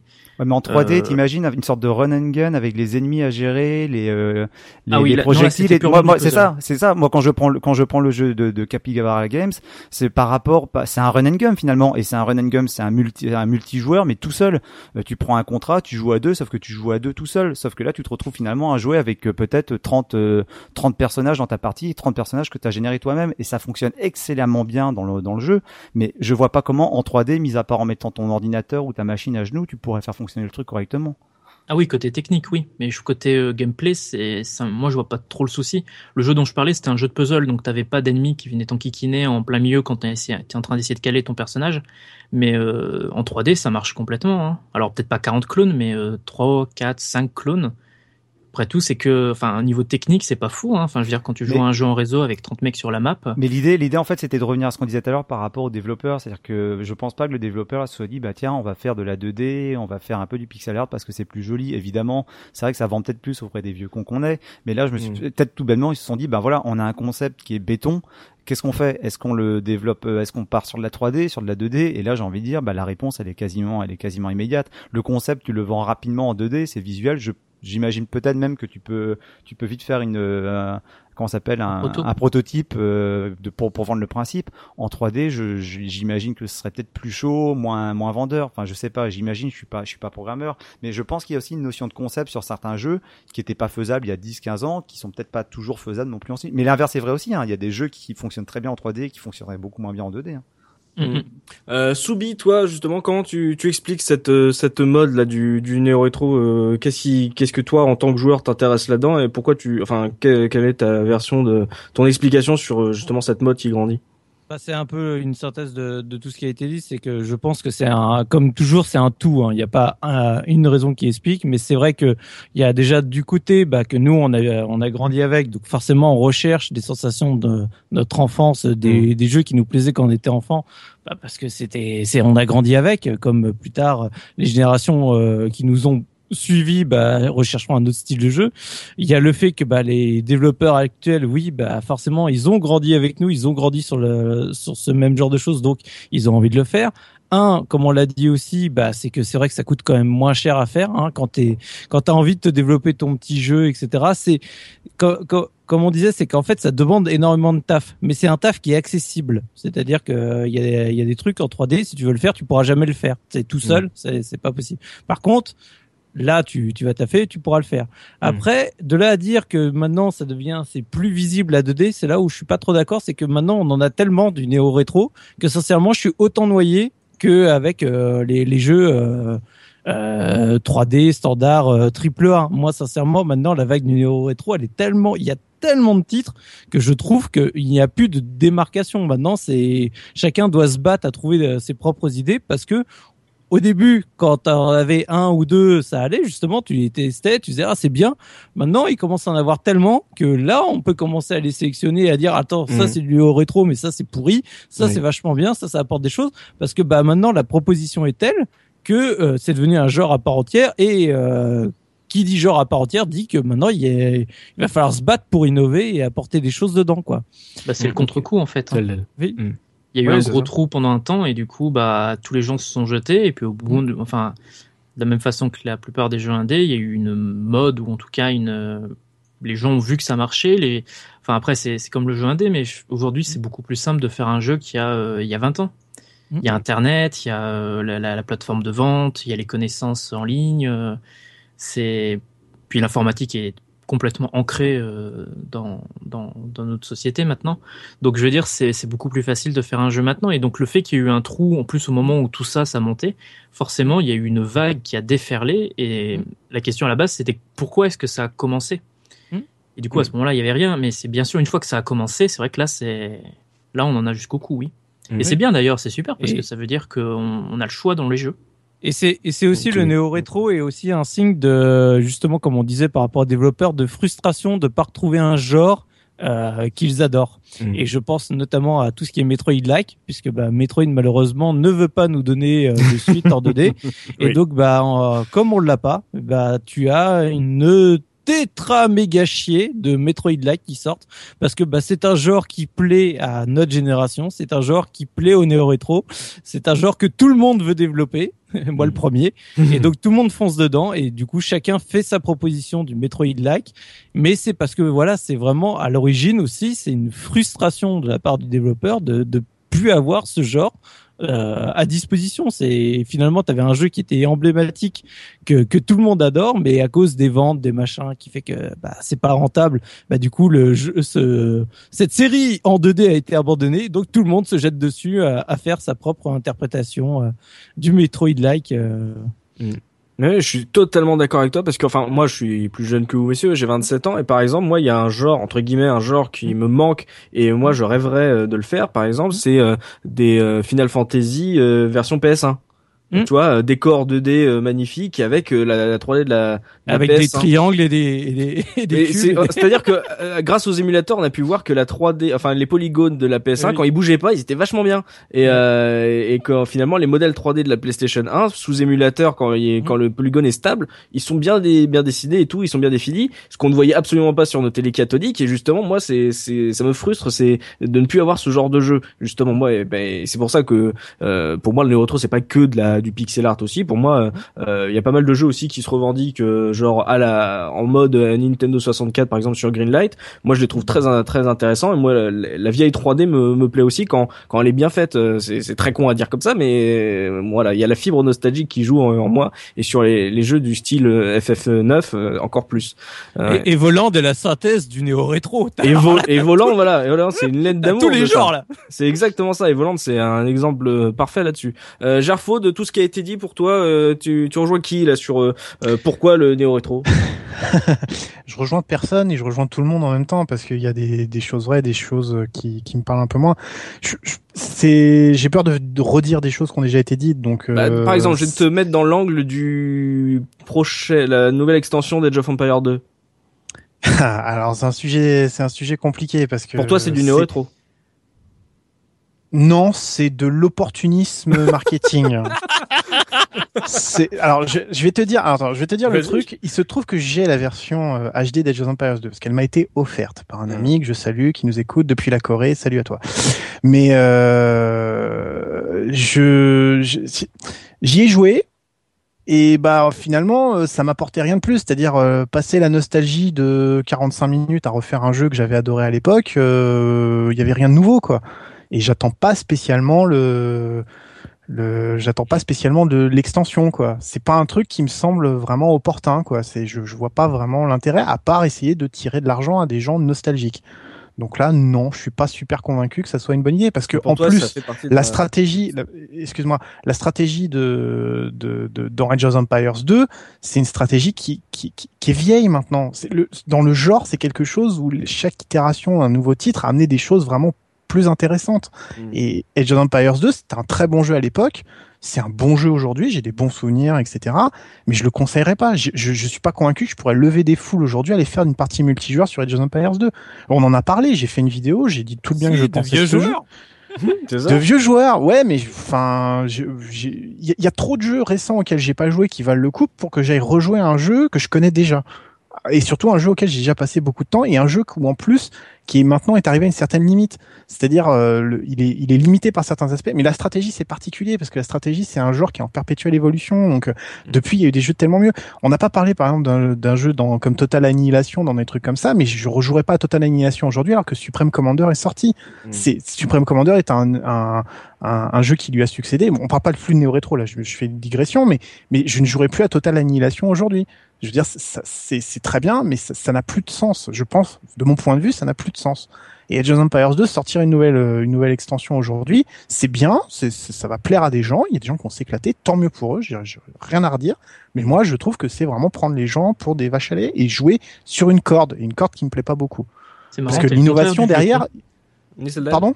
Je disais, t'es le contraire du vieux con, celui qui dit c'était mieux avant qui veut pas toucher aux nouveaux trucs qui sont a priori mieux que les anciens et qui, s'enfermerait dans des vieux jeux, toi, tu as la, la, réflexion qui est complètement inverse. C'est-à-dire, je vois pas pourquoi je jouerais à des trucs vieux alors qu'il y a des trucs nouveaux et mieux. Alors, surtout pas parce que je suis encore pire quand je parle des jeux récents qui me plaisent pas. Je peux être plus vieux con que certains vieux cons. Non, non, mais là, on parle d'un exemple précis ah, parce que alors, dans la stratégie... ah, tu m'emmerdez pas. Non, mais euh, non, non, mais dans la stratégie, c'est un jeu qui va, euh, qui, qui, qui, va dans une direction, euh, dans une direction particulière qui, en général, est difficile de revenir en arrière parce que les jeux nouveaux amènent quand même vraiment du confort de jeu à certains, pour pour beaucoup, quoi. Donc c'est difficile de vendre de la stratégie. Il y a des jeux de plateforme, revenir en arrière, c'est mieux. Il y a des jeux de plateforme aujourd'hui où je me fais chier. Enfin, euh, voilà, enfin c'est des trucs comme ça. Il y a des jeux auxquels ma copine veut me faire jouer euh, sur sur sa PlayStation 3 et ça m'emmerde. On a joué à Little Big Planet ce week-end, je me suis fait chier à mort quoi. Je veux dire, c'est voilà, c'est pour parler d'une expérience très récente quoi. C'est c'est emmerdant comme jeu de plateforme. C'est très bien pour les petits sans doute, mais moi je m'emmerde quoi. Donc voilà, c'est non, je... faut pas dire c'est l'inverse d'un vieux con. Ça, ça dépend. C'est tout doit être pris euh, à part. Il n'y a pas de règles quoi. Donc pour toi, le jeu néo-rétro, avant d'être euh, un hommage au vieux jeu, faut d'abord qu'il soit bon, quoi. Oui, c'est ça, parce que, enfin, mais, mais ça, ça revient à ce que je disais tout à l'heure, c'est le gameplay qui est important, quoi, dans un jeu. Et le fait de dire on va faire du vieux simplement en disant on va mettre des pixels, moi, je suis pas d'accord. Enfin, moi, pour moi, c'est vraiment prendre les gens pour des cons. Euh, mm. Voilà. Donc, euh, voilà. Mmh, on, en revient à l'exemple de, de, Super Meat Boy justement Super Meat Boy quand il est sorti avais, euh, tu voyais dans les tests où tout le monde disait waouh bah, voilà au niveau esthétique tout ça ça fait vraiment rétro mais par contre d'un point de vue gameplay c'était pas du tout le, mmh. les, le c'était pas le même rythme, c'était pas la même tension mmh. dans les jeux de plateforme que nous on avait quand, quand on était petit. C'est ce qui fait que c'est ce gameplay soigné aux méga petits oignons qui fait que bah ça a eu une telle euh, un tel succès Super Meat Boy. Mm, exactement. Euh, Looping, on a eu des réactions sur le chat par rapport à ce qu'on a dit, euh, des, des, commentaires, des, des insultes, je sais pas. Euh, non, pour l'instant là, on est plus sur le gameplay, donc je pense qu'on va y venir là justement. justement. Ouais, faisons le, le, tour de table. Celdel, pour toi justement le néo rétro, euh, euh t'avais donné un peu ton ton idée là-dessus au début de ce, ce podcast. Est-ce que faut forcément que le gameplay reprenne le, la structure d'avant? Euh, quitte à être dur, euh, genre l'absence de pile de sauvegarde entre guillemets, ou euh, justement il faut qu'ils profitent des idées nouvelles qui ont été apportées par toute l'histoire qui les a suivies, dizaines, vingtaines d'années. Bah, je pense qu'il y a deux genres de jeux néo-rétro. En fait, il y a les ultra-rétro, entre guillemets, qui reprennent vraiment les codes de l'époque, mmh. sans ajouter plus, mais juste en mettant du, bon level design, etc. par exemple, Volgar. Volgar le Viking. Voilà, qui est dur, comme l'époque.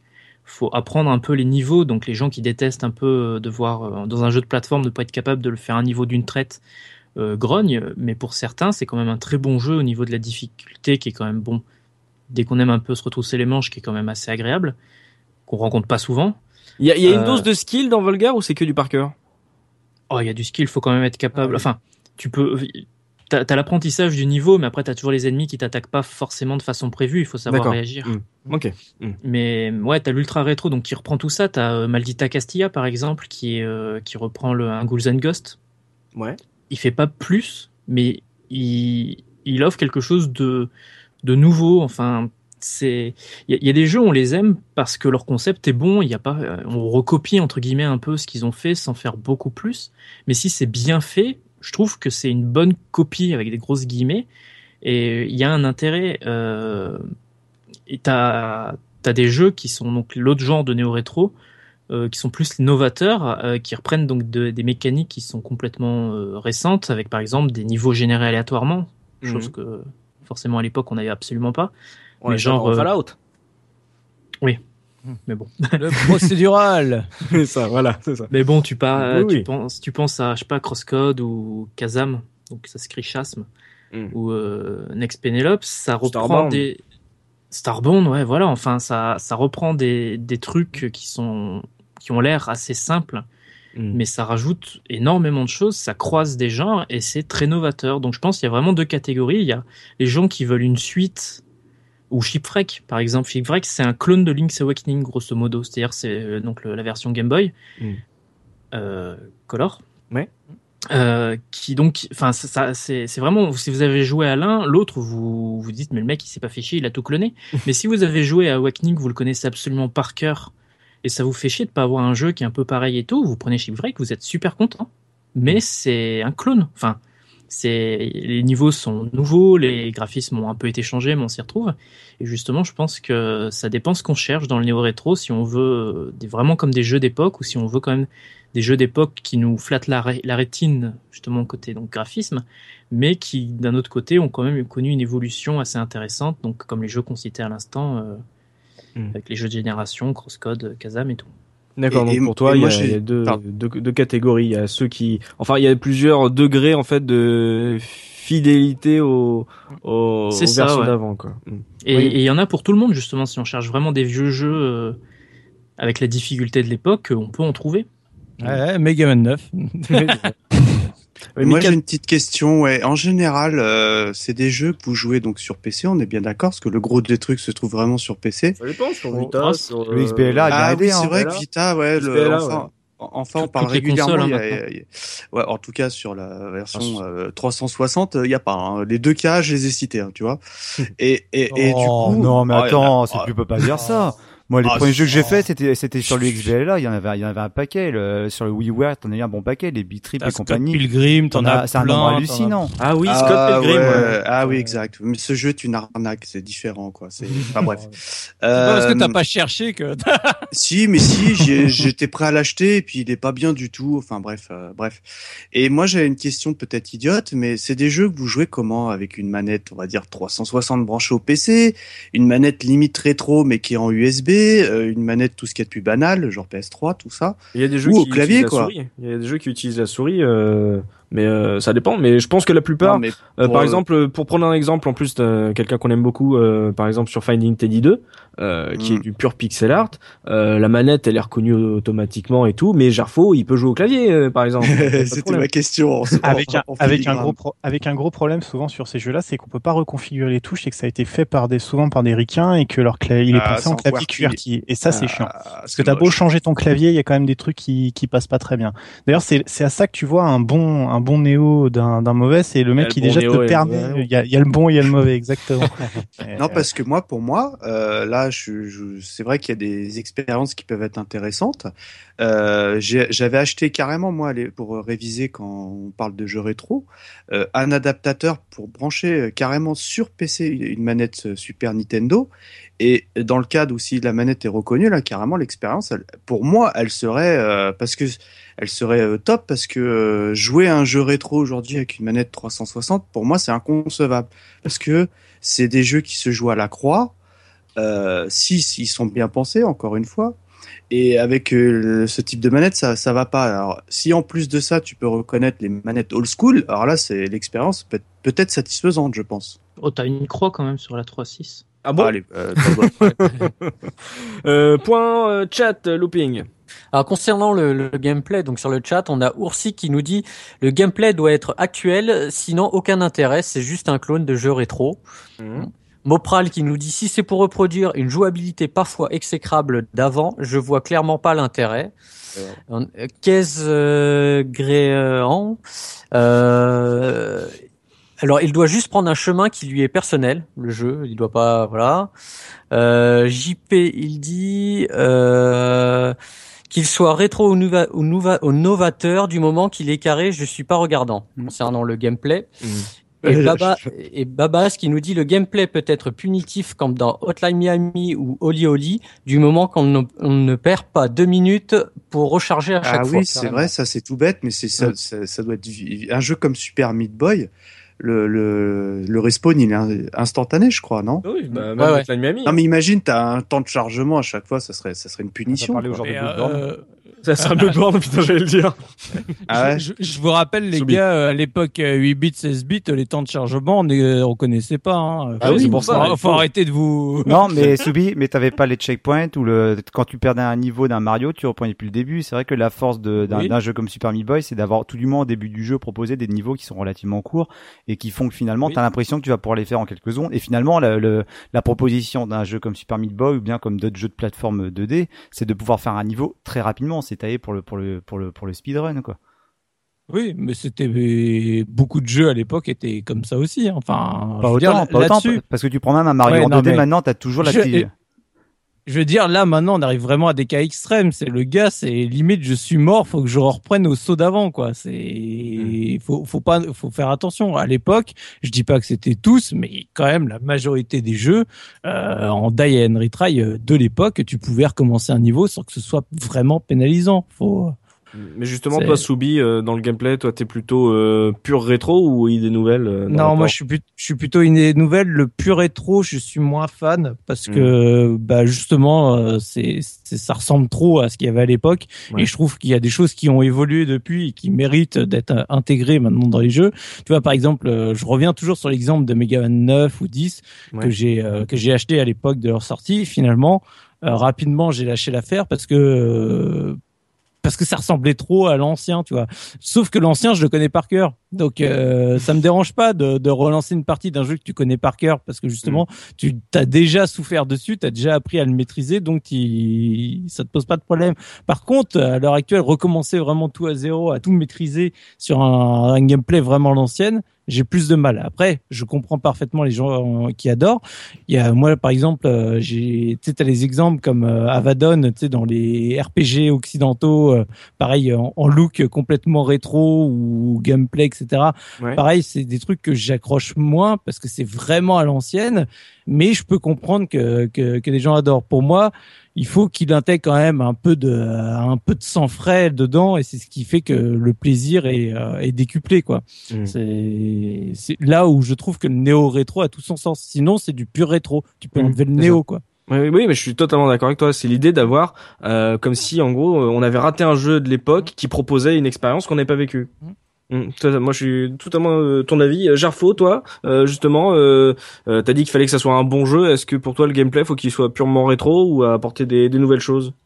Ah bah non, il faut qu'il apporte des nouvelles choses. C'est exactement ce que j'ai dit tout à l'heure. Enfin, je veux dire, il n'y a pas de le sauf à vouloir être un jeu qui se veut un hommage, tu sais, parce que il y a un exemple un peu particulier qui me vient en tête, genre I Wanna Be the Guy, qui est qui est pas néo rétro, mais tu sais, qui qui est un peu un hommage, qui du coup par sa difficulté veut vraiment euh, il nous rappelle tellement de choses il joue sur vraiment sur la corde nostalgique mais en essayant d'être un peu intelligent c'est-à-dire il y a quand même du défi de la nouveauté Mm. euh, après oui moi je enfin c'est compliqué parce que il y a, il y a des choses aussi qui ont été perdues dans le gameplay. Donc, euh, tu sais, euh, parfois le, simplement le fait, par exemple, que le gameplay se passe avec très peu de boutons.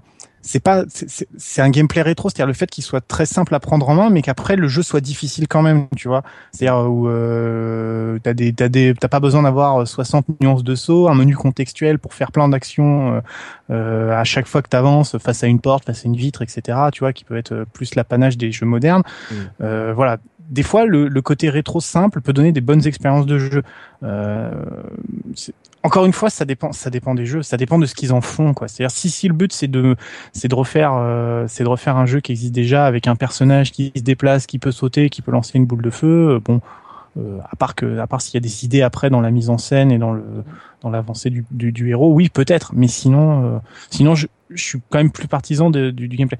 Il y a, il y a un jeu par exemple qui, qui, qui me plaît, qui m'a beaucoup plu, c'est Mark of the Ninja, tu vois. Je trouve Oui. que c'est des, Ouais. c'est un, c'est un, c'est un peu un remake du jeu de, du jeu d'infiltration 3D. Ah ouais, il est qui- qui- exceptionnel qui, comme qui- jeu. qui est très bon, qui est très Ah bon. ouais. Mais ce, que, mais ce que j'ai bien aimé, c'est que par rapport à, par rapport au grand titre du genre, bah, j'ai pris, j'ai pris une manette de 360 pour y jouer quand même. Je, je tiens à signaler. Oh. Et ça joue très bien.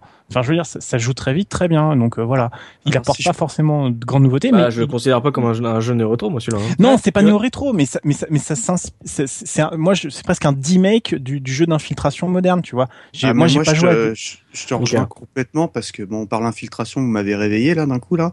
Euh, euh, bon, évidemment, pour moi, le genre star, hein, c'est Splinter Cell. Et quand j'avais euh, lu qu'ils allaient faire un jeu 2D d'infiltration, je fais mais jamais. Enfin, ça fonctionne pas. L'infiltration, c'est en 3D. Et quand, quand ce jeu est sorti, moi, j'avais complètement halluciné parce que euh, ça fonctionne, ça respecte complètement les codes de l'infiltration. Et en plus de ça, le jeu est, moi, je le trouve plutôt joli. Je l'ai pas tellement vu comme un jeu rétro. J'ai envie de le mettre dans vraiment la catégorie néo-rétro. Et, euh, et, il fait parfaitement le job. Quoi. Ce, ce jeu est un, est un hommage, euh, même euh, au-delà même du néo-rétro, carrément à l'infiltration pure. Quoi. Mmh. Ouais, mais bon, euh, par exemple, un trip néo-rétro sur ce genre de truc, ça aurait été d'avoir le, on va dire, le visuel des tout premiers Wolfenstein avant même Wolfenstein 3D, tu vois. Ça, c'était un ouais. jeu d'infiltration à l'époque, ça. Ouais, ouais, ouais, exact. Ouais. Mmh. Euh, donc, euh, ose euh, sur ce qu'on a déjà dit par rapport au gameplay. Toi, tu serais pur, euh, plus euh, pur rétro je ou euh, le gameplay je m'en fais visuel. Ouais, non, en fait, non, non, mais honnêtement, moi, quand quand t'as un jeu qui sort, j'ai, enfin, c'est, en fait, c'est c'est très gon, c'est très viscéral, mais finalement, ce qui va m'attirer, c'est les premières choses que je vois, ça va être les, les images, que ce soit une photo dans un magazine ou une vidéo, ça va m'attirer l'œil. Là, sur le sur le chat, je vois des images passer. Alors, c'est un des mecs de de Brutal Legend, donc c'est pas un jeu qui existe, mais forcément, moi, ça m'attire l'œil, même si c'est des vues d'artistes. Ah, Après, le jeu, quand je vais l'avoir en main, quand je vais la, quand je vais l'acheter, quand je vais le télécharger, qui propose quelque chose de nouveau ou pas dans son gameplay, franchement, ça m'est égal, parce que c'est Gerfo qui disait tout à l'heure, l'important c'est que le jeu soit fun et qu'il soit marrant et qu'il qu colle finalement à ce que moi j'attends d'un jeu. Quand je vais mmh. acheter un jeu, évidemment, je me serai un minimum renseigné dessus. Je vais pas faire, je vais pas être teubé puis l'acheter simplement sur une vidéo que j'aurais vue sur euh, sur YouTube. Mais le, pour moi, le, le jeu n'a pas besoin de réinventer la roue. Par contre, euh, c'est il euh, y a un truc qui est qui est, qui est que, je peux pas pardonner c'est que que les développeurs s'appuient sur une patine euh, un peu rétro pour pour vendre leur jeu quelle que soit la raison ça à limite je suis très tolérant ça me dérange pas.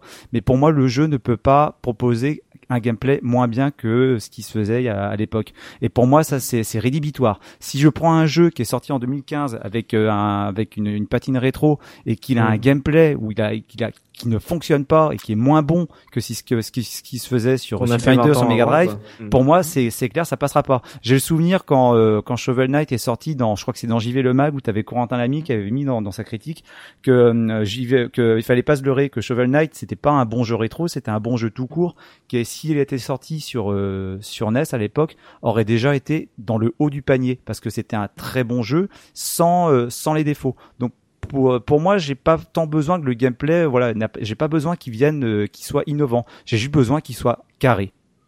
Ouais, d'accord, mais je, je te, tu as tout à fait raison. Hein. Mais après, là où je suis pas forcément d'accord avec toi, c'est que j'ai quand même l'impression que cette mode elle naît quand même d'une frustration de de tous ces jeux modernes qui se ressemblent tous, où on a l'impression d'avoir un peu tous fait, et que justement les, les développeurs sont frustrés euh, de de pas se lancer dans des expériences qui les a, qui qui les enthousiasmaient quand ils étaient jeunes et que justement ils se sont lancés là-dessus. Si c'est pour au final se retrouver avec les des jeux aussi qu'on a tous l'impression d'avoir déjà fait, euh, on a le même problème, on revient avec le même problème et ça devient juste une patine graphique et, et, et, le joueur, nous, on sera toujours, on sera frustré des jeux récents et des, des anciens. Donc c'est aussi ça le, la difficulté là-dedans. Il faut et quand même que ça propose quelque chose. Mm. Et c'est ce que je te disais tout à l'heure, c'est que malheureusement, c'est ce qui commence à arriver, je trouve, mm. maintenant depuis quelques temps, c'est que bah, le, le néo-rétro, il y en a tellement que on commence à voir aussi euh, bah, des exemples dans l'autre sens, quoi. Mm. Enfin, ou des trucs où dès que je les vois, je fais oh oui, bon, bah c'est pas parce que tu m'as mis trois pixels que tout de suite euh, ça me fait vibrer quoi.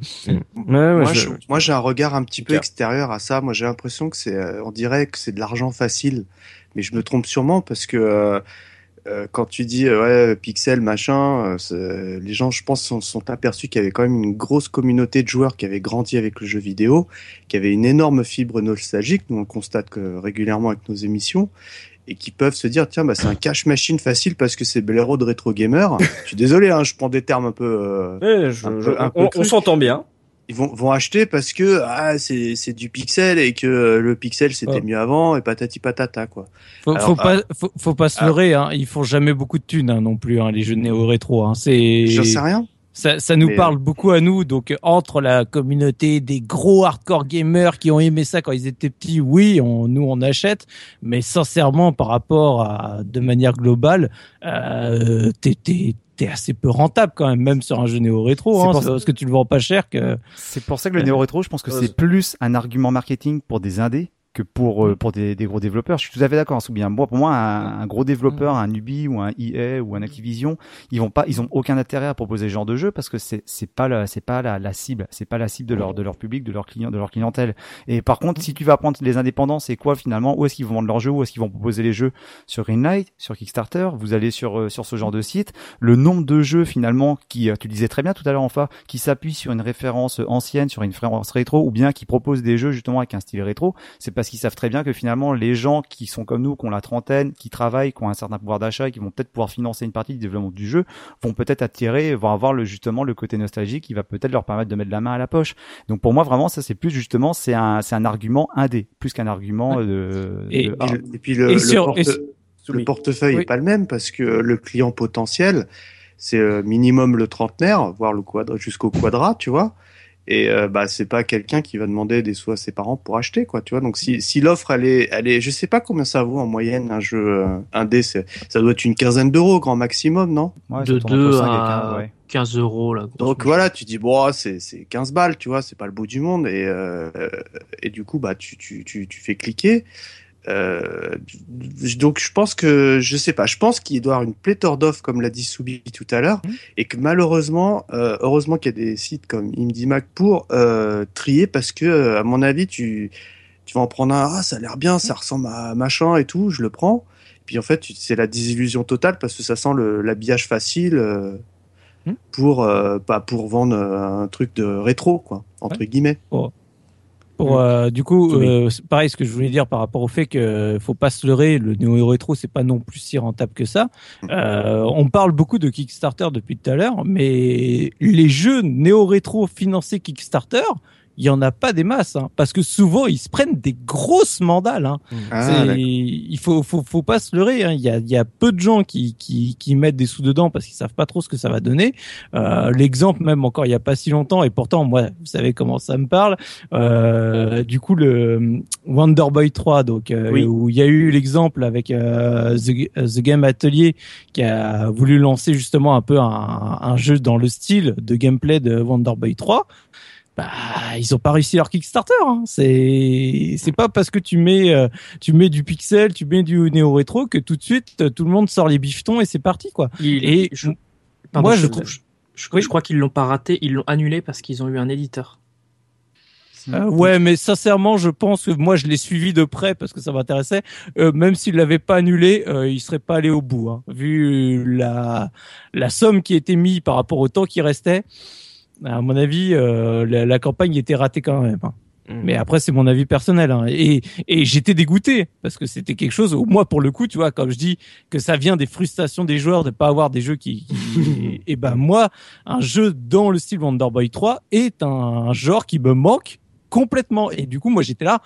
Putain, mais vas-y, prends tout mon cash et tape take my money quoi.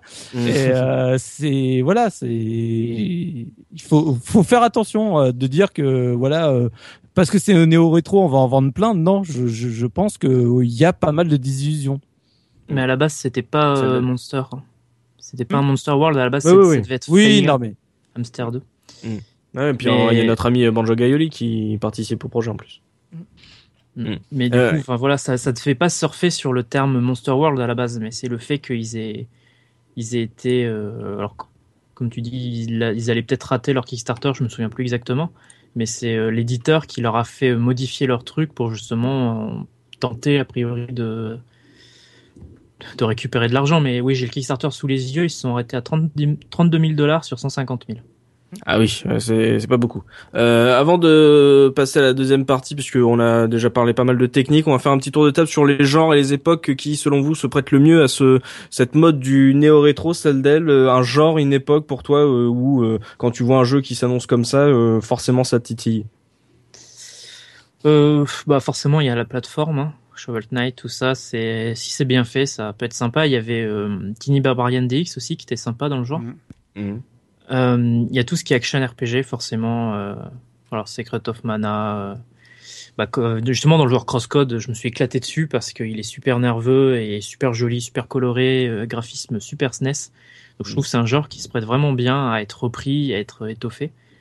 Et puis après, bah, il y a tout ce qui est tactical RPG et jeu de gestion. Je trouve j'aime beaucoup le style graphique des, des tactical 2D, euh, enfin 2D en 3D isométrique, mais avec Ouais. des personnages 2D.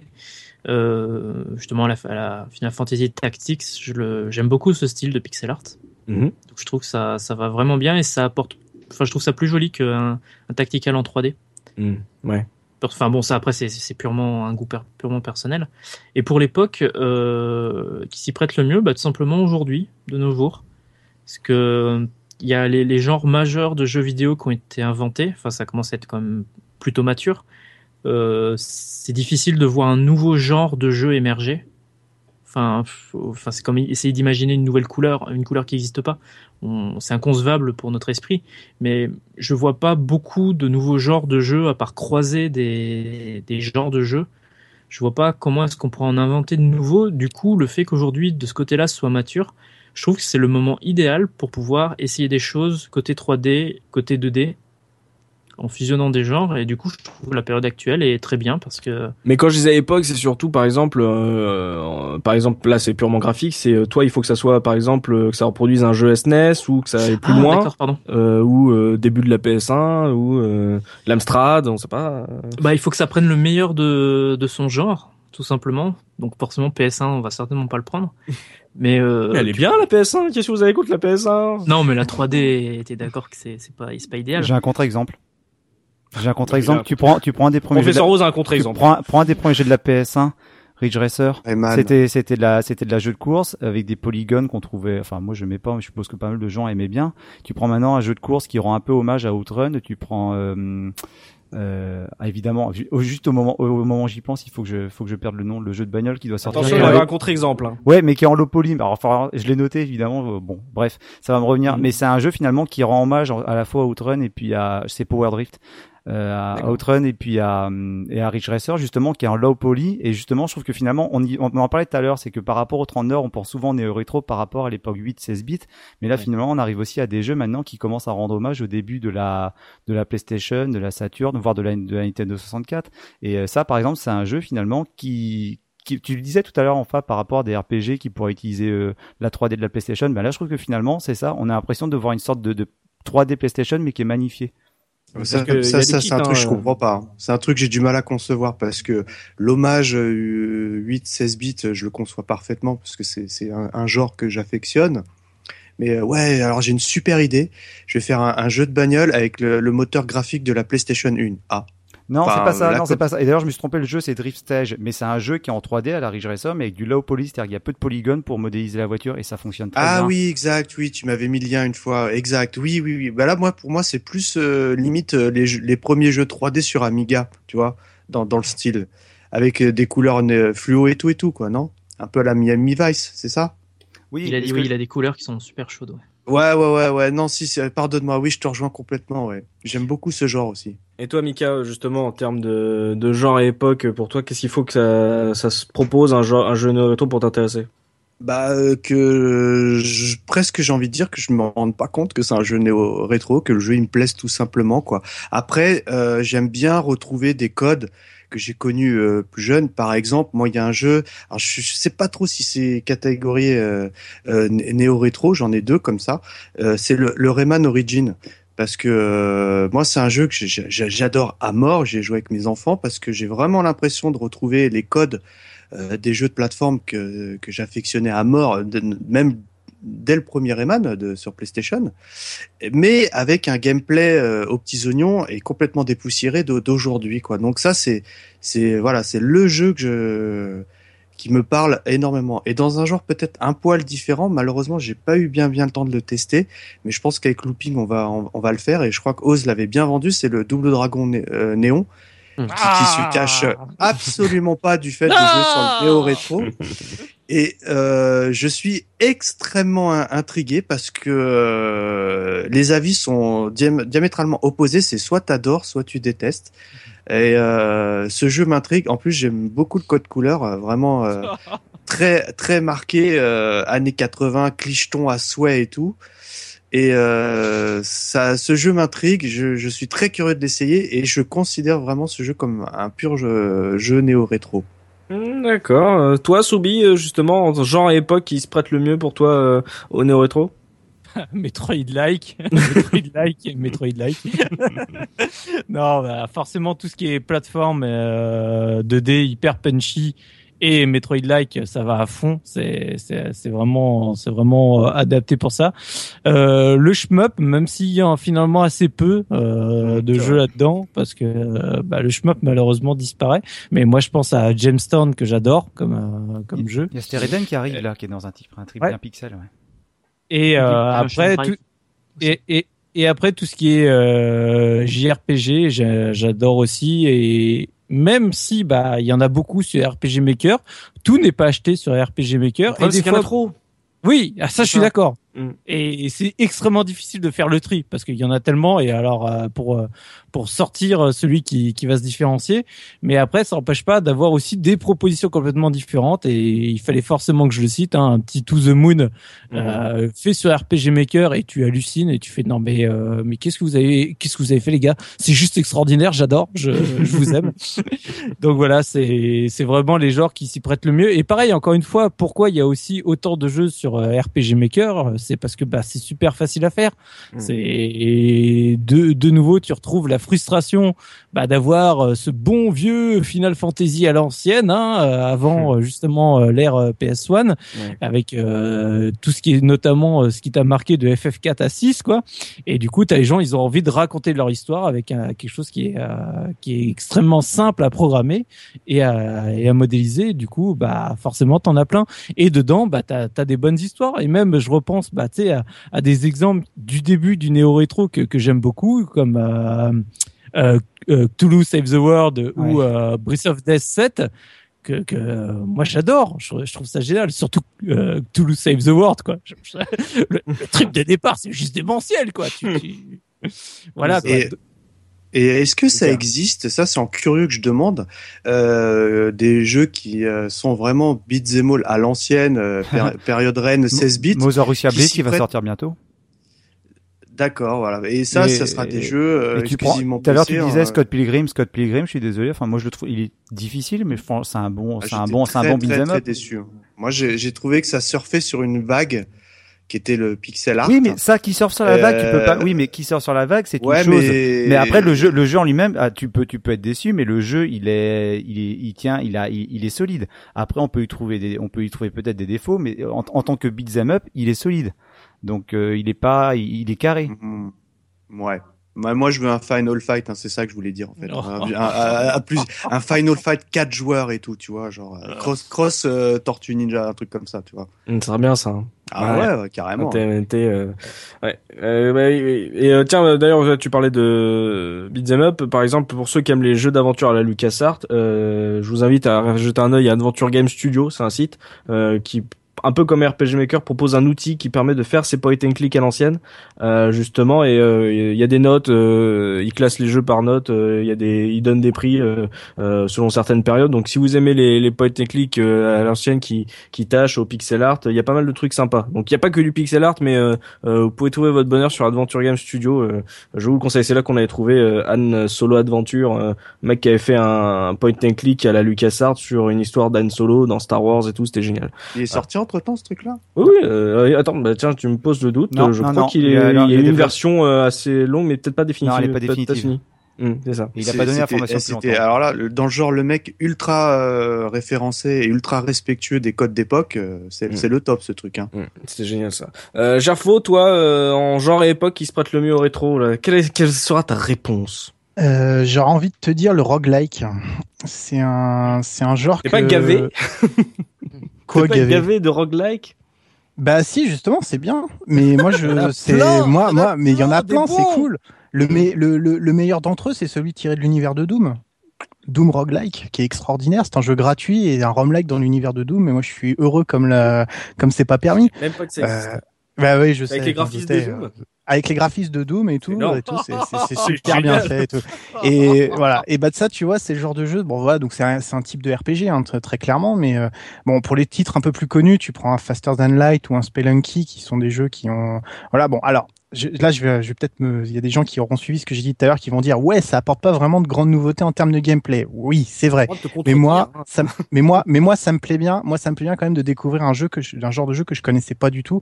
Les jeux comme Rogue ou NetHack euh, ou même Dwarf Fortress, euh, j'en ai entendu parler, mais j'avais jamais vraiment osé.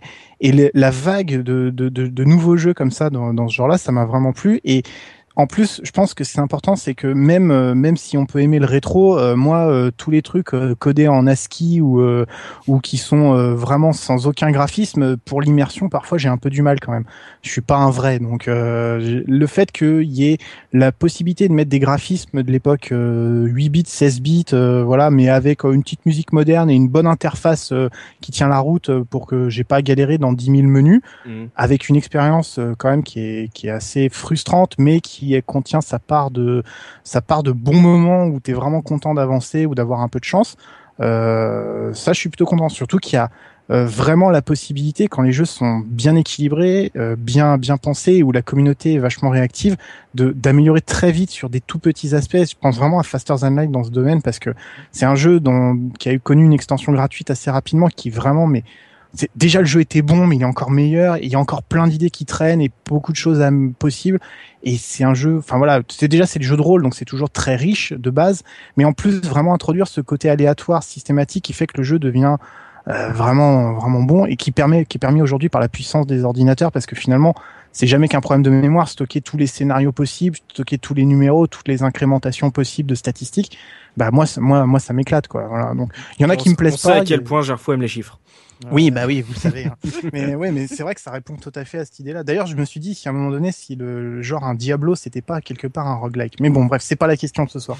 Mais euh, Ah, Mais moi, voilà, j'ai une question par rapport oui. au roguelike. Alors, si tu prends Binding of Isaac et Binding of Isaac Rebirth, lequel est néo-rétro?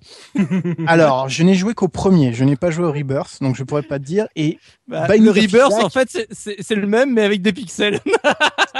Ah ouais, bah je, ouais, je sais pas. Bah, Le problème, c'est que Banning of Isaac, j'ai pas totalement accroché parce que euh, c'est c'est un univers qui est ultra intéressant, je le trouve ultra couillu, vraiment vraiment bon.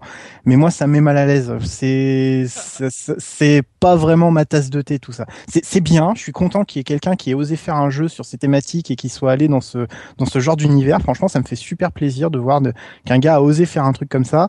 Mais sais, quand tu rentres le soir et tout, tu te dis, je vais me détendre, t'as pas envie de te plonger dans un trip freudien sur euh, les relations que t'as avec tes parents et sur euh, le pipi, le caca et tout le bordel, quoi. Tu vois, c'est, moi, c'est pas comme ça que j'ai envie de me détendre, quoi. J'aime bien le gore, j'aime bien des trucs sympas aussi comme ça, le mais truc là, le je- plus démotivant, je trouve, c'est C'est dans Binding of Isaac. Bon, c'est un gros hors sujet, c'est le, le fait de devoir apprendre tous les tous les objets, euh, tous les tokens, Aussi, ouais. le- ce qu'ils font. ouais, ouais. J'adore regarder quelqu'un jouer à ce jeu qui s'y connaît parce qu'il fait des choix qui sont intelligents. Bon, des fois, il fait des conneries, mais c'est marrant. Et par contre, moi, je me sens pas du tout de devoir apprendre tout seul absolument tous les objets, les combinaisons et les machins.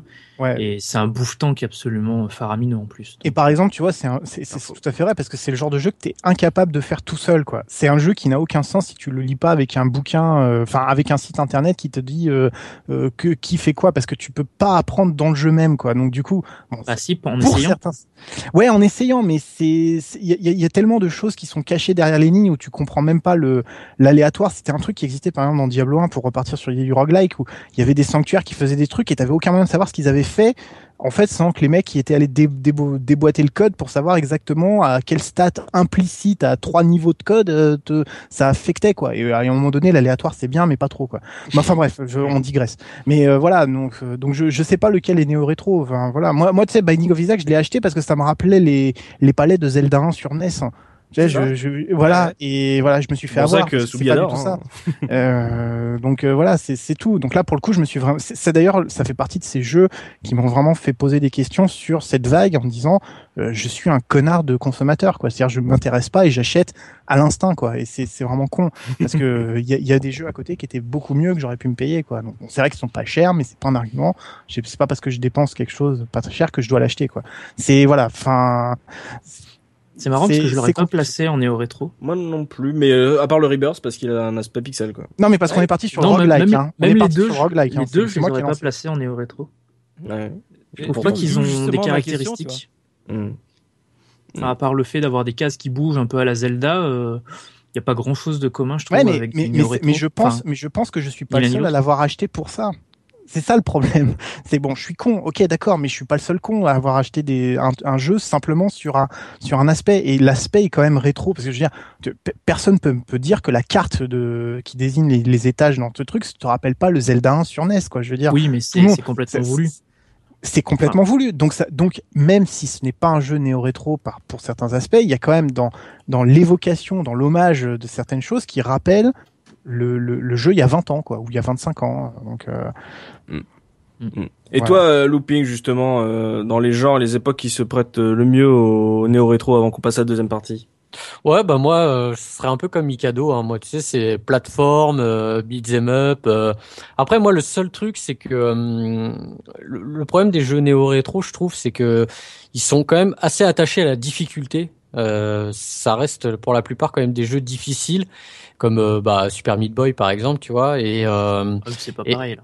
Ouais, c'est ouais, ouais, c'est pas tout à fait pareil, mais euh, moi je l'attache un peu à la difficulté et réellement ça ça me freine un peu quoi, parce que comme vous le savez, euh, voilà, j'ai pas euh, j'ai plus le temps de, de m'accorder comme ça à des jeux qui sont qui sont assez difficiles et euh, et que euh, t'as du- perdu ton skill, hein oui, mais aussi, mais c'est là que tu te rends compte aussi que voilà et euh, et, euh, et d'ailleurs euh, Sh- Shovel Knight, euh, j'ai envie de me le prendre, mais j'ai peur que ça soit un jeu qui me frustre plus qu'autre chose Mais là, quoi. c'est parce que tu Non, parles- il est pas Là, frustrant. là, c'est aussi parce que tu parles d'un genre en particulier, un jeu, le jeu de plateforme qui qui se rattache aussi à de la difficulté, mais dans le néo rétro, t'as d'autres jeux. Quand quand quand Hammerwatch. quand Soubi, quand Soubi parlait des des Metroid-like, c'est des jeux d'exploration pour lesquels t'as pas forcément une difficulté qui est immense. Moi, je pense à des jeux comme les, les point and click. T'en as pas mal dans le dans le, le secteur indé qui vague, qui sort sur la vague euh, rétro, et on n'est pas forcément dans des jeux qui sont compliqués. hein. Là, tu prends récemment des, un jeu comme The Last Door qui est découpé en, en épisodes, c'est du point and click où tu fais un épisode en une heure, une heure et demie, et puis euh, graphiquement, enfin, c'est on est on est clairement dans dans dans, dans, dans du rétro quoi. Donc euh, Mm. voilà. Après, ça dépend également dans- de, de quel, quel genre de jeu à ta à tes préférences quoi. Aujourd'hui, c'est une feature, un jeu qui est difficile. Hmm. C'est un argument Ouais. market Mm. maintenant, euh, car Ouais. euh, c'est devenu Ouais. un argument market la difficulté pour euh, euh, pour les streamers et pour euh, pour les, les jeunes justement qui, euh, enfin, on a le jeu vidéo moderne à ce point mâché le travail euh, de tout le monde euh, parce qu'il fallait qu'on voit la fin et même même grâce à toutes les aides que là, il y a un pourcentage très très faible de gens qui finissent leur jeu. Donc l'arrivée du néo rétro et de la difficulté, t'as l'impression que comme on a dit, c'est un retour aux sources et besoin d'avoir de la difficulté. Le problème, comme tu dis, c'est que on a l'impression que le, le public visé c'est trentenaires et les trentenaires ils ont peut-être ils ont moins le temps de jouer euh, euh, que le temps qu'on avait quand on était gosse donc c'est Ouais. Il y a trop de jeux. Il y a trop de jeux, Mm. clairement. Ou alors il y a un- un- un- l'aspect multijoueur comme euh, par exemple il y a un jeu que, que je n'ai pas fait que j'aimerais bien faire avec les caseurs c'est Broforce Mm. tu vois dans, dans, le- dans le Et délire un peu, Hammerwatch les gars à quatre joueurs c'est une pépite ce c'est jeu chiant à meurtre. oh mais Non mais Ah, j'y ai Bro- passé du Broforce, temps, c'est mais du- on, on, on s'emmerde, hein, franchement. C'est c'est- Ouais, du, je je du sous-gauntlet, franchement. hein. Oui. C'est du sous-gauntlet. mais joue à Gauntlet aujourd'hui voilà, c'est ça. Pense aux jeunes comme moi, tu vois, qui, qui avaient pas de. PC, qui ont eu un PC en 2001. Voilà. Euh, on va passer à, à la deuxième et dernière partie. où On va faire un, un petit plaisir. On va parler justement des des, des mecs, puisque on est dans une ère de, de remake et de remaster. Donc on va prendre un peu le contre-pied là-dessus et justement parler des, des mecs. On va se faire une petite pause musicale avec notre professeur Oz. Et j'imagine Oz qu'avec du néo rétro, on doit avoir du bon son à nous à proposer. Qu'est-ce que tu as à nous Ah proposer bah forcément quand on moi quand on passe au rétro au niveau des musiques euh, bah on, est- on touche pas forcément tout le temps dans de la musique qui rend hommage à la, la vieille musique mais c'est ce que j'ai choisi moi, donc Mhm. essentiellement de la chiptune donc j'ai pris deux extraits de jeux qui me sont particulièrement chers et dont j'ai déjà parlé au cours de l'émission. Donc tout d'abord à tout seigneur tout honneur j'ai choisi un extrait de VVVVV donc euh, Potential for Anything euh, qui est d'ailleurs même devenu la sonnerie de mon téléphone portable mais ça tout le monde s'en fout qui a été composé Exactement. par euh, Magnus Sulhaj Palsson qui est un suédois et qui a donc composé bah, comme si c'était un jeu euh, comme si c'était sur Commodore 64 si je me rappelle bien une émission que j'avais vue sur No Live dans Oscillation je crois qu'on disait qu'en fait il s'était li- même limité techniquement sur le petit logiciel Mat Tracker pour faire en sorte de n'utiliser que deux pistes enfin deux sons différents pour composer toutes les euh, tous les tous les thèmes musicaux de VVVVV euh, et puis deuxième extrait bah, euh, Super Time Force euh, le compositeur euh, Jason De Groot euh, qui lui par contre est dans un style euh, chiptunes assez classique mais franchement qui est extrêmement efficace dans le jeu. Et une petite anecdote que sur Jason De Groot le mec en fait il est aussi connu parce que il est il a fondé Polytron avec Philippe Poisson Phil Fish et c'était lui lui qui était au tout début de Fez. C'est lui avec qui Phil Fish s'est pris euh, la tête. Et voilà. Et donc, euh, je trouvais D'accord. ça, je trouvais ça rigolo. Hmm, D'accord, donc on, va- on va s'écouter cette euh, proposition, ce medley de, de professeur Oz. On se retrouve dans quoi? Deux minutes, Oz? Ouais, deux minutes, ouais. C'est ça, on se retrouve dans deux minutes, vous avez le temps de boire un café, faire pipi, et on se retrouve tout de suite pour la fin de ce podcast consacré au néo- néo-rétro, et on parlera essentiellement des, des mecs. À tout de suite.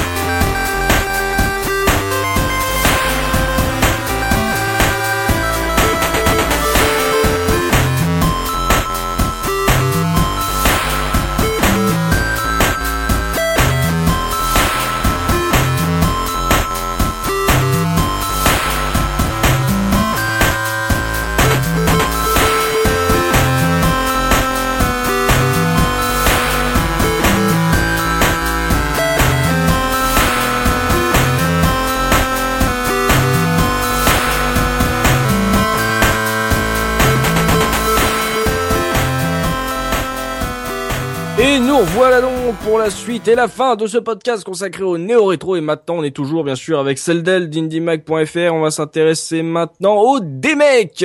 Euh, le principe est simple, hein, on va faire du vieux avec du neuf. C'est le contraire d'un remake. On prend un jeu récent et on en fait un jeu d'avant. Euh, Celdel, est-ce que justement, euh, sur IndieMag.fr, est-ce que vous avez eu l'occasion d'en tester, d'en essayer? En a peu. C'est c'est euh, une pratique qui est, euh, qui est assez difficile par rapport euh, à- au tout le reste du néo-rétro. Au départ, ça a commencé par des artworks, des, des petites vues d'artistes, euh, comme l'avait dit Oz. Est-ce que vous avez essayé des trucs comme par exemple Dark Void Zero, ce genre de, de jeu Est-ce que vous avez pu en tester sur votre site? On n'a pas eu l'occasion d'en faire beaucoup parce qu'on sur le site on essaie surtout de se concentrer sur des jeux qui sont soit euh, gratuits, soit principalement des jeux qui essaient d'être vendus en fait. Du coup, on... bon souvent il n'y a pas les droits, mais c'est donné comme ça. Mm. Mais on avait eu euh, ouais un Metal Gear euh, Game Boy, mais en jeu de vue de côté. D'accord. Ce qui était assez spécial parce que le- les vieilles versions étaient vues de dessus. Oui. Et ça rendait plutôt sympa, enfin avec des graphismes Game Boy d'époque, c'était assez cool. Mais il est sorti quand ça? Euh, ouf, c'était un, un petit moment, c'était, je te retrouverai la date. Ah, Bien ça. Ça s'appelle Metal Gear GB, D'accord. tout simplement. Mais c'est Ah. un petit jeu, hein, c'est pas un gros truc. C'est Oui. limite une démo. Hein. Hmm. Et puis euh, un truc marrant, c'était un, un demake de jeu indé D'accord. qui était déjà rétro. Euh, C'est très bon ça. Je sais pas si vous avez connu sur NES, euh, je crois qu'il était aussi sur ordi, Boulder Dash. oui. Mhm. Et euh, je l'avais a sur jeu- Amstrad, moi. Ouais, voilà, ça, fait partie des vieux jeux. Ouais. Graphiquement, c'est pas très évolué. Et euh, il y a un jeu qui ressemble un petit peu, qui s'appelle Push Cat, qui est grosso modo le même système de jeu. On doit réunir des diamants qui se transforment en pièces à ramasser. Et puis quand on a toutes les pièces, on termine le niveau. Et euh, donc ça, c'est le jeu normal entre guillemets. Et euh, pour fêter la sortie sur Steam, ils ont créé un demake de leur jeu, euh, une version encore plus minimaliste où en fait, au lieu d'avoir le personnage qui se déplace, on a allez, un carré de 10 x 10 cases avec la tête du chat, qui est le personnage principal au lieu d'avoir le corps, et qui est ultra simple en fait. C'est limite, on pourrait remplacer la plupart des éléments par des carrés et des ronds. Hmm. Et on a toute la mécanique de gameplay qui a été reprise. C'est un jeu qui est gratuit, qui est en démo. Il y a une, enfin c'est pas une démo du coup, c'est un jeu complet. Ouais. Mais C'est un tout petit jeu qui a une dizaine de niveaux et c'était assez drôle de voir un, des mecs de jeu qui est déjà graphiquement très rétro. Ils, ont- ils ont rendu le truc au, au minimal et c'est un petit jeu comme ça pour s'amuser. Je trouvais ça super cool. Donc c'est assez rare malgré tout euh, que vous puissiez en voir des complets, des finis euh, sur votre site, quoi. Bah, on n'en traite pas énormément parce que, enfin, si c'est vraiment marrant, on le fait, mais c'est vrai que, bref, bon, le côté indé, le côté, euh, c'est, on, on, on traite pas trop en fait de tout ce qui est euh, parodie avec des grosses guillemets Mm. de ce qui existe déjà parce que c'est pas, bon, on a parlé de Metal Gear GB, mais parler de Metal Gear déjà sur le principe, sur le site, c'est un peu. On préfère utiliser notre temps à parler des jeux qui méritent un peu plus le détour réellement chez des indés et qui, euh, Mm. quelque part, ont- vont servir, entre guillemets, à quelqu'un euh, qui mérite d'être vu. Alors que Mm. bon, juste un jeu, petit jeu gratuit comme ça, euh, c'est un peu moins utile avec euh, des grosses guillemets, quoi. Mmh, oui, mais ça, ça se défend justement comme ligne éditoriale. Euh, professeur Oz, toi, en termes de, de le principe de, de faire du vieux avec du neuf, c'est euh, un procédé qui te plaît euh, au-delà de la blague? Je comprends pas.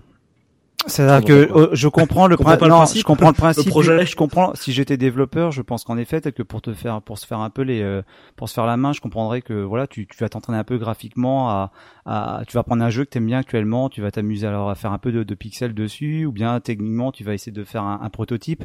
Mais après, de là, je, je, je, je, comprends la démarche du prototype. Je comprends la démarche, par exemple, du gars qui va faire un ou deux niveaux euh, pour montrer un peu ce que ça, ce que ça pourrait donner. Mais de là après à développer un jeu entier, à passer du temps dessus, j'avoue, sans, euh, c'est juste quelque chose que je comprends pas. C'est pas une question d'être, euh, d'être méprisant ou de, de moquer. C'est juste que je, je, je comprends pas. D'ailleurs, j'en ai très peu essayé. D'ailleurs, des, des mecs, hein, je pense qu'il y en a pas de beau, il y en a pas des tonnes. hein.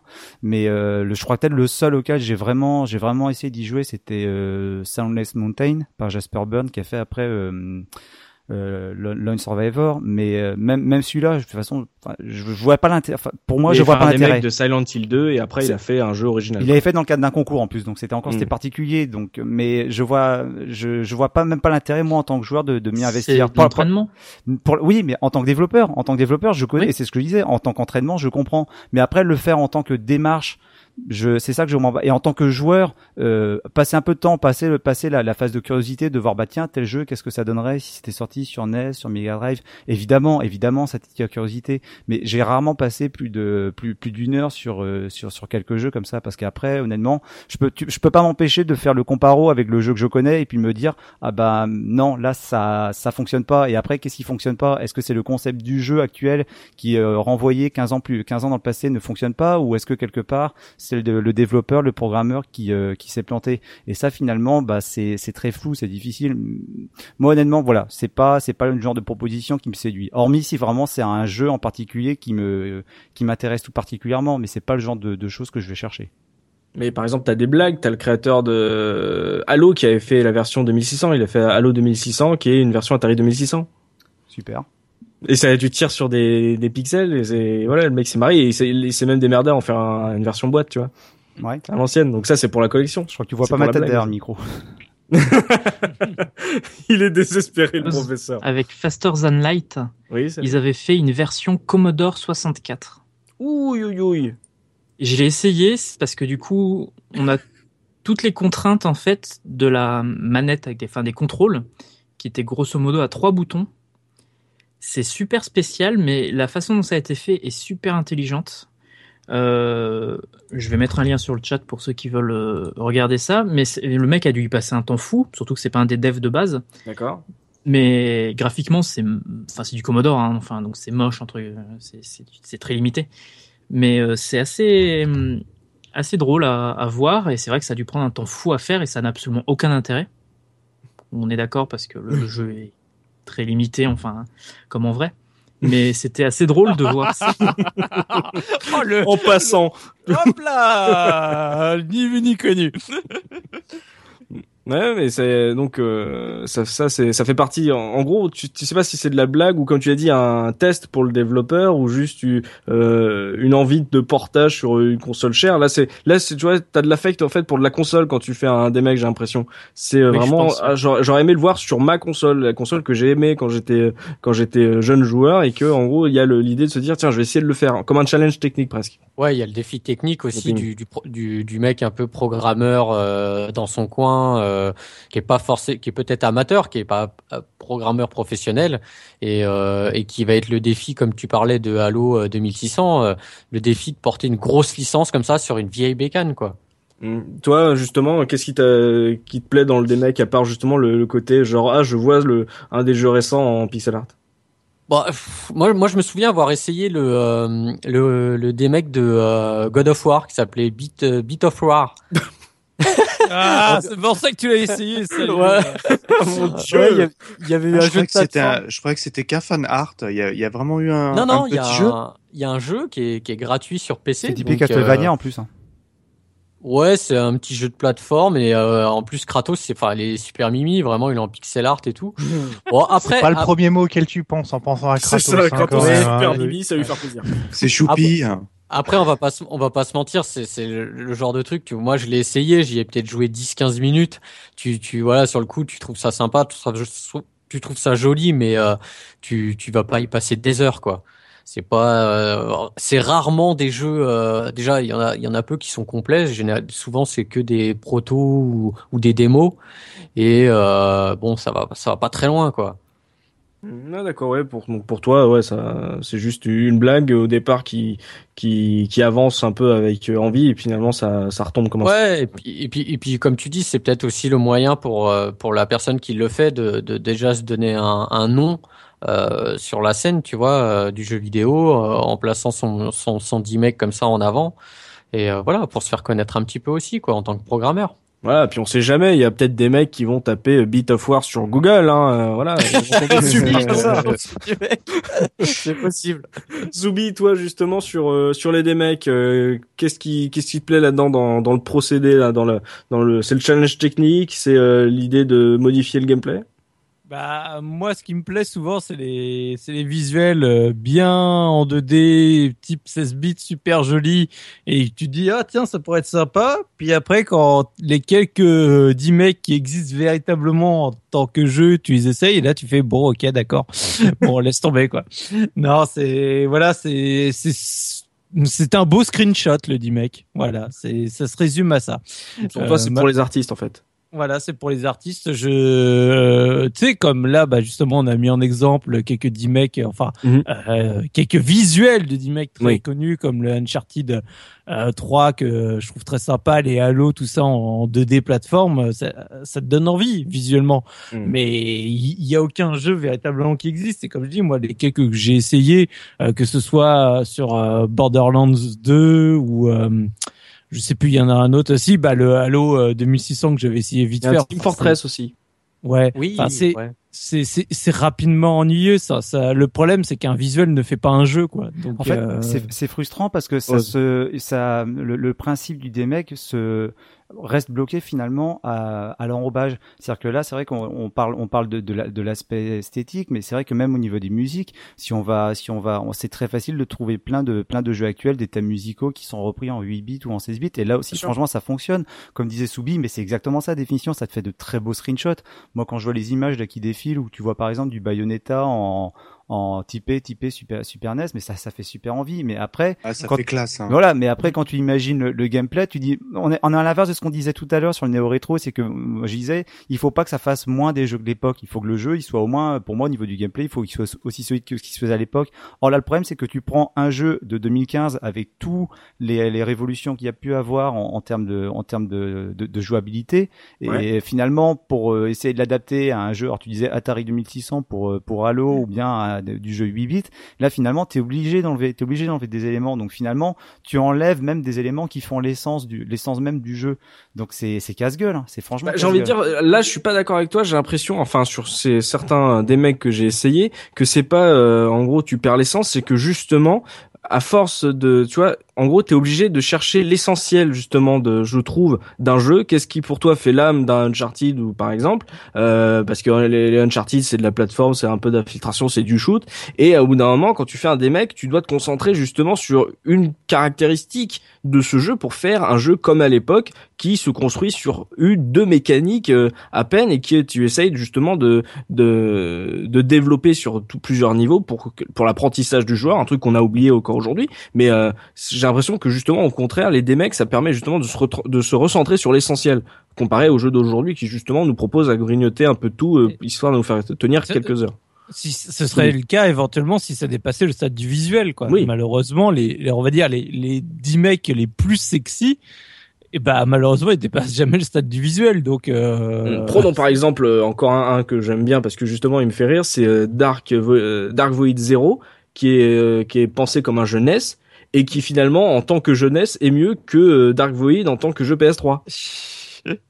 Voilà, Dark Void, personne, ne- tout, plus personne se souvient de Dark C'est Void. Oui, ça, personne qui a joué, tout, tout le monde, tout le monde l'a oublié, quoi. Ah, enfin, c'est un Rocketeer un peu, non? C'est pas ça? Si, bah c'était c'est c'est le mec avec son jackpack. Euh, Si, si, si, bah oui, oui, le oui, shooter à oui. la verticale et tout. Capcom, génial. Va y avoir un film avec Brad Pitt. Waouh, trop bien. Non, oubliez, oubliez les gars. C'est voilà, c'était ça. Ouais, Mais voilà. et le jeu, le remake est mieux, quoi. Bah en fait, c'est le remake a été fait par Capcom. Les mecs ont fait ça, euh, c'est peut-être pour ça que le jeu officiel est, est, est pas si- est pas top, c'est qu'en gros ils ont fait ça sur leur temps libre ou je sais pas quoi, et ils sont ils sont amé- amusés à faire ça. Et le jeu maintenant il est sur Steam et euh, il est pas ah mal du tout. Oui, il est Ah, ouais. Ah, Steam. c'est- et- Ça reste pas dans le cadre de la démo ou. euh, Non non, c'était euh, c'était une blague. Ils auraient pu le mettre euh, dans le jeu euh, dans le jeu final comme euh, a pu le faire Treyarch sur euh, Call of Duty Black Ops où ils avaient mis un émulateur, je sais plus de quel micro euh, ordi qui était caché en Easter Dans le egg jeu. dans le jeu. Oui, exact. Et là, les mecs de Capcom, ils ont sorti leur petit jeu comme ça à côté. Il est cool, vraiment ça. très potable. Et c'est c'est ça qui est intéressant, c'est que eux, en tant que développeurs, ils ont été aussi de se dire euh, quelle est l'essence de notre jeu pour qu'on en fasse un jeunesse. Et donc c'est un personnage qui vole euh, et qui tire partout. C'est une sorte de Batman, sauf que tu fais pas des wall jump, euh, tu voles quoi. Donc c'était pas c'était pas idiot, mais justement comme le dit Soubi, c'est trop rare, c'est trop rare ce genre de truc. Et ça serait bien aussi que ça marche Après, après, moi, je rejoins un peu mes copains. Moi, je suis, je suis extrêmement friand des visuels. Je, je, j'ai- j'aime bien euh, que les, les, les artistes, parce que c'est, c'est des trucs que tu trouves surtout sur DeviantArt ou des trucs comme ça, Euh, se disent, alors, à quoi mon Batman Ar- Arkham aurait ressemblé Hmm. s'il était sorti sur SNES Et là, les gars, ils se creusent pour respecter les codes graphiques et tout, mais, mais ça reste, euh, ouais, ça reste du fan art, quoi. Ça reste euh, du Alors- visuel. Et après, moi, je rejoins looping de mes petits camarades. Euh, ouais, un D-Mec, euh, pff, ouais, si le jeu euh, il est très bien en l'état, euh, je vois pas trop un l'intérêt petit de. mec de Gears en mode contrat 3. Ah, j'allais le dégainer, mais c'était en fin d'émission, ça. Alors, alors, attends, bon, je vais en parler tout de suite, mais, mais je, eh, mais tu sais quoi, Laurent? Enfin, enfin, il dit dans mes pensées, c'est ouf, quoi. Parce que je rêve, mais alors, mais, oh là là là, un, un Gears of War 2, s'il vous plaît, le 2. Mais en mode seul, contrat 3, quoi. T'imagines? Là, là, par contre, ah, bah, carrément, quoi. Mais, euh, mais au-delà de ça, il y a pas, il y a pas, euh, j'en ai regardé quelques-uns, moi, de, de, de, de jeux existants c'est un, c'est un joli hommage, mais ça s'arrête là, tu vois. C'est un, ça me fait, moi perso, ça me porte pas, quoi. Mais comme l'avait dit Oz avec justement euh, Jesper là qui avait fait. Donc comment ça tu dis qu'il s'appelait déjà le Burn qui jeu a fait Sunless Mountain et après qui s'est appuyé là-dessus sur ce prototype pour faire euh, Lone Survivor qui est Voilà, un très bel hommage à Silent Hill 2. hein. Bah en fait, t'as à peu près le même principe avec euh, Retro City Rampage qui a été pensé au départ comme un des mecs euh, de GTA sur euh, NES et qui finalement est devenu un jeu à part entière. Ouais, mais tu vois il, par avait, exemple, il avait pensé comme ça. Mais tu vois, par exemple, pour Retro City Rampage, je trouve que par, pour moi, pour, par, par rapport au joueur que je suis, c'est exactement l'exemple qui se casse la gueule. C'est-à-dire que concrètement, tu prends le, le jeu qui soit présenté comme des mecs ou comme jeu original, c'est typiquement le genre de, de jeu rétro qui pourrait me, néo-rétro qui pourrait me plaire. Mais le problème, c'est qu'on est tellement dans l'hommage qui est complètement appuyé, trop appuyé, que j'ai l'impression que Mm. quand j'y joue, t'as le mec qui est assis à côté de moi sur le canapé qui me donne des coups de coude, dit, eh, eh, t'as vu, t'as vu la référence à Tortue Ninja, là? Eh, eh, t'as vu la référence à GTA? Oh, et puis là, t'as vu, il y a Batman. Et là, sais, au bout d'un moment, c'est saoulant, quoi. Tu poses la main, tu dis, ouais, mais écoute, mec, t'as pas un peu de personnalité pour faire ton jeu. Donc, ouais, il y a, non, mais il y a aussi ça qui est casse-gueule avec le D-Mec, c'est que quelque part, tu t'appuies sur une licence avec le risque, finalement, bah, d'y- d'être confronté au, au jeu actuel. Et je suis d'accord avec ce que tu disais tout à l'heure, c'est vrai que finalement, tu peux revenir à l'essence, mais l'argument, il marche dans les deux sens. Mais si tu enlèves la licence, qu'est-ce qu'il en reste? Est-ce qu'il en reste un bon jeu, finalement, ou est-ce qu'il reste quelque chose d'un un jeu lambda? Ah mais totalement par rapport à ce qu'on a dit sur le néo rétro, c'est que justement est-ce qu'on a on parlait d'arguments marketing sur le fait que ça soit du pixel art, le fait que ça ça qu'on parle justement d'une licence connue, euh, c'est pas pour rien que Looping a découvert Bit euh, Bit of War, hein, c'est que justement euh, parmi tous les jeux néo rétro qui existent, bah, d'un seul coup si tu te portes euh, sur euh, une licence connue, c'est le même principe avec les vidéos sur YouTube pour les fan films, tu peux faire un court métrage, mais si tu le l'adaptes, euh, si tu essaies de faire une adaptation d'une série connue, t'as plus de chances qu'on tombe sur toi, justement. Ouais. Et c'est ce qu'a fait Jesper avec euh, son des mecs de Silent Hill 2, par exemple. Il s'est fait connaître comme ça et on, tout le monde a attendu euh, qu'il propose un jeu de cette veine, mais euh, de son cru, quoi.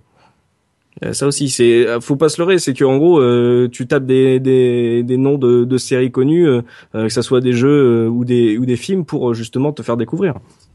Ça aussi qui peut permettre à des créateurs de le faire, mais comme tu dis, le problème c'est que des fois le jeu derrière il suit pas quoi. C'est une belle carte de visite, en fait. Oui, c'est ça. C'est bah en gros tu tu essaies de créer du buzz entre guillemets puisque ça ça va être relayé par les sites les sites euh, de jeux vidéo, les spécialistes. Genre oh regardez il a essayé de faire un remake de, de tel jeu. Hop on va faire hashtag euh, le jeu et puis euh, ça va être Ouais. relayé. Euh, à, à Bobo, euh, il À est Bobo. non mais à Bobo À Adventure, il est un Bobo. peu il est, un peu entre les deux hein, finalement parce que euh, il ressemble quand même euh, il y a un peu euh, c'est un peu un mec de Double Dragon enfin tu vois et euh, ce jeu il avait fait un buzz énorme sur sur internet hein.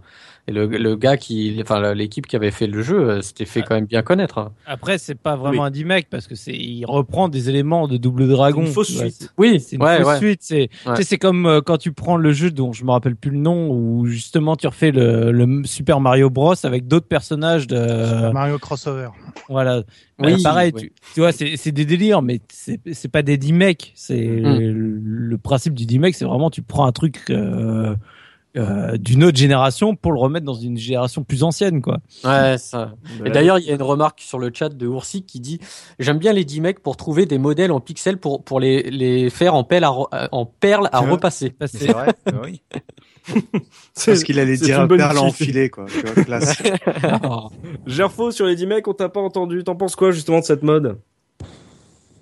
Merci Gerfo. T'as entendu le souffle là ou pas Saut, trou. T'as entendu le souffle là ou pas Oui. Non, euh, c'est c'est c'est spécial parce que il y y a- déjà il y a peu de il y a peu de jeux, ça, ça a déjà été dit, donc forcément c'est dur de juger parce que peut-être que si un bon remake était fait, on aurait euh, envie d'en voir plus hein, euh, et plus que des simples vues d'artistes. Mais il y a, il y a aussi le fait que, enfin, finalement, euh, c'est- c'est c'est très rare de voir pour les jeux qui ont été faits autre chose que euh, un peu de publicité, un peu de racolage, j'ai envie de dire quoi. C'est, c'est, c'est, enfin, pour ceux qui ont, ceux qui ont existé, à part sur des trucs vraiment de fans, euh, genre le le le D-Make de, de de Smash Bros. euh, voilà, bon, faut déjà aimer Smash Bros à la base, tu vois, donc. euh, Mais par exemple, pas- Gerfo, si on te propose Rage Dead Software avec le moteur de Doom, Voilà.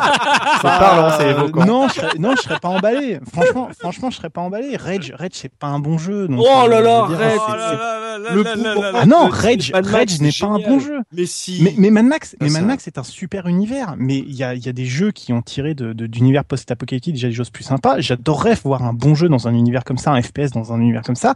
Mais Rage, c'est pas un super bon shooter. Je suis désolé. Et si on te propose Dark Souls mais sur ZX Spectrum? En plus, ça existe. Ça s'appelle c'est- certainement. Non, mais ce que, ce que, ce que je veux dire, c'est que, enfin, le, le, le, truc du enfin, tu, tu l'as dit toi-même, c'est à part reprendre une bonne idée de gameplay du jeu de base et l'adapter dans un dans un truc différent. Donc du coup, ça veut dire que tu fais plus le même jeu, puisque le, souvent le, le, c'est partir d'un jeu 3D. Enfin, la plupart du temps, c'est quand même euh, voilà. Donc et le, la 3D, on l'a dit tout à l'heure pour le néo rétro, c'est quand même déjà des contraintes et des, des, des idées déçues. Donc je veux dire, c'est pour construire autre chose que du 2D. Donc revenir au 2D dans un pour un jeu qui est à la base 3D, je vois pas bien forcément l'intérêt. Par exemple, toi, au, dé- au début de ce podcast, tu disais que ce qui t'intéressait, c'est justement d'avoir des jeux qui ne sont pas chiants, justement, où euh, tu, tu creuses, tu essayes de, de développer ton gameplay. Est-ce que justement, là, le fait de faire un démeg d'un jeu que tu trouves de base chiant, justement pour s'intéresser à une mécanique et une seule et la creuser, justement, à trouver des idées de gameplay, c'est pas ça, ça, ça te plairait pas, toi? Si peut-être, mais ça reste à inventer. Je veux dire, l'idée, c'est c'est bien. Mais je veux dire, je peux dire aussi que j'adorerais qu'on fasse le jeu dont je rêve depuis des dizaines d'années, qui serait un mix entre Evenline, Unreal 2 et Deus Ex. Tu vois, enfin, ok, on peut, on peut triper, on peut triper pendant des heures. Je veux dire, c'est- c'est- ça, ça marcherait très bien. L'enfant du Mais- démon là que tu viens de sortir. mais non, non, non, mais tu vois, je veux dire, mais on peut faire, on peut faire des tas de choses comme ça. ça, ça, ça, ça- y a- je veux dire, il y a des, des, des idées, il y a- il y a- de balancer des idées, c'est facile. J'ai envie de dire, idées, c'est mais plus les dur. con- les, déjà faire des bonnes idées, ensuite c'est une- c'est autre chose, et puis les concrétiser, c'est encore pire. Enfin, je veux dire, le, le, le fait de dire on va prendre un, un élément puis le transformer, souvent, enfin, j'ai du mal à imaginer que les jeux ne pourraient pas exister sans être avoir leur propre identité du coup. Tu sais, vous parlez de 10 mecs de jeux qui vous ont plu, etc. Mais finalement, c'est- c'est plus le même jeu, c'est plus les mêmes gameplay, donc ça, ça pourrait être un jeu qui est dans un autre univers. Et du coup, on s'éloignerait de l'idée de dire, je vais prendre une marque connue et en faire un, euh, essayer de la faire évoluer. Enfin voilà, c'est Enfin, des fois, ça donne des bonnes choses. Tant mieux s'il y a des gens qui veulent essayer. Mais, mais j'attends de voir encore la réalisation de ça, si tu veux. On a parlé de, de Borderlands 2 en version D-Make. Bon, bah, ok, mais c'est, c'est jamais qu'un, qu'un, allez, euh, vaguement contrat. Enfin, ce genre de jeu, voilà, euh, euh, dans un univers où il y a du jaune et les codes couleurs du sable euh, sans le cel shading, quoi. Euh, le, le, le D-Make de, de Team Fortress 2, c'est la même chose. Je veux dire, voilà, c'est c'est pas forcément très intéressant. Donc, euh, je, je suis pas convaincu. À part si vraiment l'univers il est vraiment prenant, et je pense que dans ce cas-là, peut-être plus un RPG, ça serait intéressant. Mais démaker un RPG, je vois pas trop euh, comment on pourrait le faire parce que la plupart des. Ouais, déjà qui remake FF7 et on en reparlera. hein. Mais j'ai parlé d'un RPG, j'ai pas parlé d'un Final Oh, Fantasy. voilà. donc, euh, bref. mais peu importe. Non, mais euh, voilà. Après, c'est, c'est, je, sais pas. C'est, j'attends d'être convaincu. Je, je dis pas que c'est impossible, mais j'attends d'être convaincu parce que on peut, on peut triper sur des, des, des, des, des idées de, d'artistes, des vues d'artistes. Mais voilà. Enfin, je veux dire, c'est exactement la même chose que quand tu vas acheter ta, ta, ta baraque et tu tripes sur la pancarte qui est devant le bureau de vente, quoi.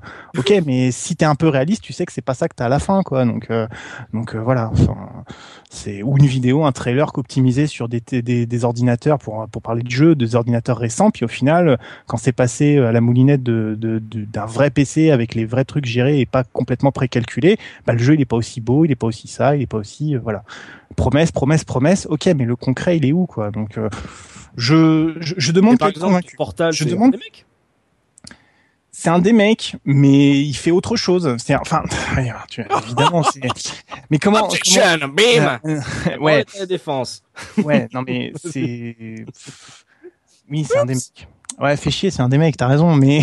C'est l'exception qui confirme la règle. C'est à la fin du combat là ou pas là? Ouais, ouais, ouais, je la sens bien là. C'est le, c'est le l'ultra, l'ultra combo finish là. Mais euh, non, mais je, mais tu vois, mais par exemple, enfin, c'est vrai que j'en ai parlé au début, mais c'est, enfin, c'est, c'est pas, c'est- ouais, ça apporte autre chose. C'est pas le même gameplay. C'est le même, c'est la même idée de base, mais c'est pas le même gameplay. Mais il y en a très peu des jeux comme ça. Enfin, je sais pas, à moins que t'aies d'autres, d'autres titres en tête, mais j'ai pas le sentiment que ça existe euh, de masse, quoi. Donc, euh, je suis pas.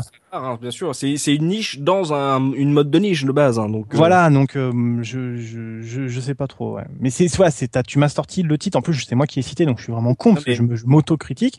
Mais enfin, c'est c'est voilà, c'est un jeu parmi euh, toute un- une myriade d'idées qui n'ont jamais pris consistance et celles qui ont pris consistance n'ont pas euh, amené quelque chose de vraiment concret. Parce que tu vois, je repars sur le Smash Bros. Le Smash Bros. au départ, enfin, je veux dire, c'est pas en mettant un fil Game Boy sur un jeu que ça devient euh, ça devient un jeu différent, quoi. Oui, tout à fait. C'est, enfin, le, le jeu est très bien, tant mieux. Il y a des, enfin, il est pour ceux qui aiment Smash Bros. Moi, j'aime pas trop, mais voilà, ça c'est, mon problème. Mais, mais je veux dire, c'est le, côté fan, le mec qui a pris du temps pour le faire, c'est, super respectable, c'est vachement bien et tout. Mais après, c'est, pas franch, fondamentalement un jeu vraiment différent, quoi. C'est, c'est, c'est la même chose avec un fit Game Boy, quoi. Oui, mais je- par exemple, je reprends l'exemple euh, que Soubi avait cité, qui est un très bon exemple, puisque justement, il, il, il prend tout le spectre. C'est Evoland qui justement euh, retrace justement, on, va dire l'évolution des, des de la technologie du jeu vidéo, qui commence par du truc euh, très très archaïque et tout, noir en monochrome, euh, avec peu de moyens de gameplay, qui évolue petit à petit. euh, ça a commencé sur une game jam, un truc comme ça, celui-là en plus, je crois. Ouais, Euh, ouais.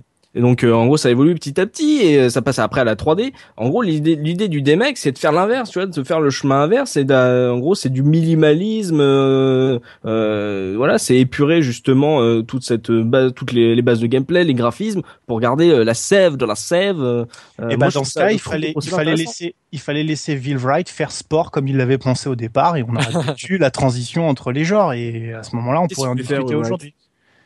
Ben dans le sport, dans sport, son idée c'était de retraverser un peu l'histoire du jeu vidéo. Donc il y avait une, un peu du concept, euh, tu sais, où chaque étape devait être un, un type de jeu. Tu commençais, Ah euh, d'accord. Euh, voilà, enfin c'était le concept de base de sport. Sport c'est devenu un jeu pourri parce qu'il a été pressé par le temps et parce qu'on l'a pas laissé faire les idées qu'il avait. Mais D'accord, il voulait inclure ça dans le gameplay. le, le, le, le truc de base, c'était en genre, tu, tu commençais avec, euh, voilà, tu, tu faisais du, du, hum, je vais pas dire du, du hack and slash, mais t'a- t'avais toutes les étapes jusqu'au RTS, etc. Au Ça début, aurait pu du être à la astéroïde. limite- euh, Voilà, c'est ça, ouais, voilà, t'aurais, t'aurais eu pu éventuellement avoir les, con- le début d'un hybride de quelque chose qui aurait pu se, C'est ça- c'est pas bête ça, justement. ouais. J'avais pas mais- eu conscience de ça, mais c'est cool ça. mais, mais, mais, mais voilà, mais à ce moment-là, il fallait laisser explorer les gens qui ont vraiment des idées, quoi. Mais ça s'est pas passé, donc euh, voilà. Donc je, je, je demande qu'à Evoland être 2 va convaincu. faire ça. Pardon, ça Evoland, Evo- Evoland 2 va faire ça. Il mélange plein de genres euh, de jeux. Ouais. dans le 1, c'était que du, de du RPG, euh, RPG classique. action aventure, ouais. Et euh, dans le 2, va y avoir différentes phases de, de jeu. Il y aura encore le RPG, mais alors je me souviens plus exactement, mais je sais qu'il y a du va y avoir un peu de shoot Ouais. aussi. Et des nouvelles euh, explorations de nouveaux genres et d'évolution de nouveaux genres aussi. Ce sera pas axé que RPG. Donc ça peut être plutôt pas mal. Ils, ils mettent beaucoup de mises à jour sur leur, euh, Mm. sur leur blog si vous voulez voir des, des images un peu de temps en temps. C'est Mm. plutôt cool. Ah, Mmh, et bien. Voland en inverse, ça aurait été rigolo aussi, où tu commences d'un truc hyper chiadé oui, et à la fin du ça, jeu, ça ça ressemble plus à rien, quoi. J'aurais adoré ça. Justement, euh, un, co un côté Benjamin Button, tu vois, euh, du jeu vidéo où ça commence hyper beau et petit à et ça finit en mode euh, monochrome et tout à la mort de ton personnage. Oh, j'aurais chialé. Voilà, ça aurait été trop bon. Là, ça fait à peu près deux heures qu'on fait ce, ce podcast. Je pense qu'on a on a bien échangé sur justement les démecs. On va se faire un petit plaisir justement, comme je l'avais laissé entendre avec Mikado Twix, sur les jeux que vous adoreriez voir démequer, messieurs. S'il y a des juste pour la vue d'artiste ou juste parce que vous aviez pensé à ça, par exemple le coup de Uncharted 3 en mode flashback, moi je trouve ça génial. Euh, Celdel, toi, un jeu comme ça, un jeu connu que tu adorerais voir dans dans une esthétique euh, Super NES, t'as t'as- déjà pensé à ça, les jeux que t'aimerais voir démequer Euh, Mario Galaxy. Ah oui, et, Mm. oui, il y avait eu, ouais, justement, ouais, il y Il y avait eu un d'artiste. ouais. Il y avait eu quelqu'un qui avait fait un dessin du jeu en C'était 2D. très, J'avais trouvé ça magnifique. Ouais. Je sais pas du tout ce que ça rendrait en jeu parce que comme vous le disiez, il y a des trucs, c'est c'est très beau en image, mais c'est injouable où il y a rien. Mais enfin bon, puis le l'aspect, euh, on va dire qu'en 2D, l'aspect des d'attraction des planètes et tout, c'est déjà assez éculé. Mm. Les différentes euh, attractions, mais je trouvais le, le design super joli. Du coup, je me disais, ce C'est serait sympa, peut-être un le savoir-faire de Nintendo dans ce genre de jeu. Mm, C'est clair. En plus, c'est ouais, il était, enfin, ce, ce fan art était totalement ouf. Ouais. Donc euh, ouais, un Super Mario Galaxy pour Celdel. Mikado Twix, euh, tu, tu restes sur ton Gears? Ah ouais, mais sans hésitation, le gars, il a lu, il a lu quoi. Euh, parce que je trouve que euh, esthétiquement, quand tu penses à Gears of War, en 10 mecs, moi, j'avais avant de voir le fan art qui tourne sur Internet, Ouais. euh, j'avais tout de suite pensé à un contrat 3 quoi, et pas Super Probotector, hein, qui est complètement autre chose, on est d'accord. mais mais un contrat 3, euh, voilà, c'est limite euh, contrat 3 aujourd'hui. J'ai envie de dire, c'est le Gears of War de 2015 quoi, tu vois. Mais c'est ce que l'on avait dit quand on avait fait le podcast sur contrat. Pour moi, euh, je vous avais dit, c'est pas du Gears of War. Enfin, est-ce que Gears of War, c'est pas du contrat 3 et, Ah bah si, maintenant, oui, carrément. et l'histoire m'aura donné raison, euh, évidemment. euh, Ah ça. ouais, en plus, je suis sûr que ça fonctionnerait vraiment très très bien quoi. Mm, Donc du Gears pour toi. Ah ouais, sans hésitation. Looping, toi, euh, un jeu que tu adorerais voir démequer. Bah, moi, ce serait des jeux que, que j'ai bien aimés sur la, la génération euh, précédente. Donc, il y aurait, euh, il y aurait Bioshock que je verrais bien en. en- Bioshock? Ouais, mais tu sais, en, en... mais je le verrais de fa- façon plateforme avec. euh, J'imaginerais un délire avec euh, avec la petite sœur et euh, comment à dire. ce que vous dites quand même. Oui. là. Non, Mm. mais tu sais, le, le jeu euh, avec Mickey et Donald où il y avait de la coopération. World of Illusion. Voilà, voilà.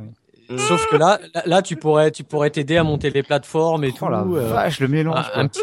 Ouais, petit- c'est ce que je disais. On peut, c'est ce que je disais. On peut avoir des idées. Après, faut concrétiser parce que franchement, il y a des gens Ah, qui mais ont je suis pas fumé, programmeur, moi. Ah ouais, on a- eh, là, hein. on offre l'idée, c'est cadeau. Faites-moi Magic Là, c'est cadeau, les gars. S'il y des, euh, si- s'il y a des développeurs, écoutez. hein. Par exemple, moi, le Bioshock, moi, j'imagine Bioshock Infinite en Metroidvania avec euh, les rails ou qui aurait justement une utilité pour le coup. Ah ouais, les Euh, rails, ouais, ouais, les rails, aller ouais. zone à une autre. ouais, là, j'aurais trouvé ça vachement bien. Donc, ouais, euh, donc Bioshock pour looping avec un mode World of Illusion ou pour jouer avec les petites sœurs. Pour- pourquoi pas? Professeur Oz, toi, un jeu que t'as Classe. Euh, moi, en fait, je vais aller très rapidement parce que c'est pas vraiment un jeu, même si je suis pas très fan des, des mecs. Mais en fait, c'est euh, juste sur le concept. Il y en a un de mes jeux préférés de la de la génération précédente, ça reste Mirror's Edge.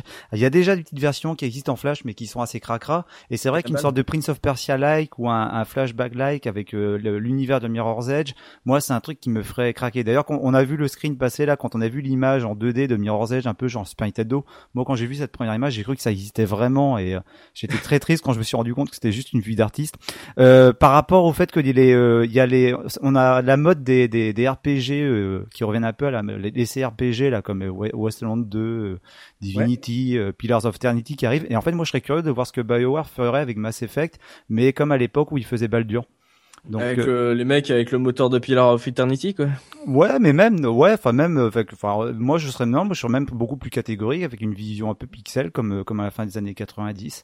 Euh, Et puis, et puis là, par contre, c'est moi, Garus. C'est bon ça. de vous revoir. et le, et le, et le, de boutique la préférée de la galaxie.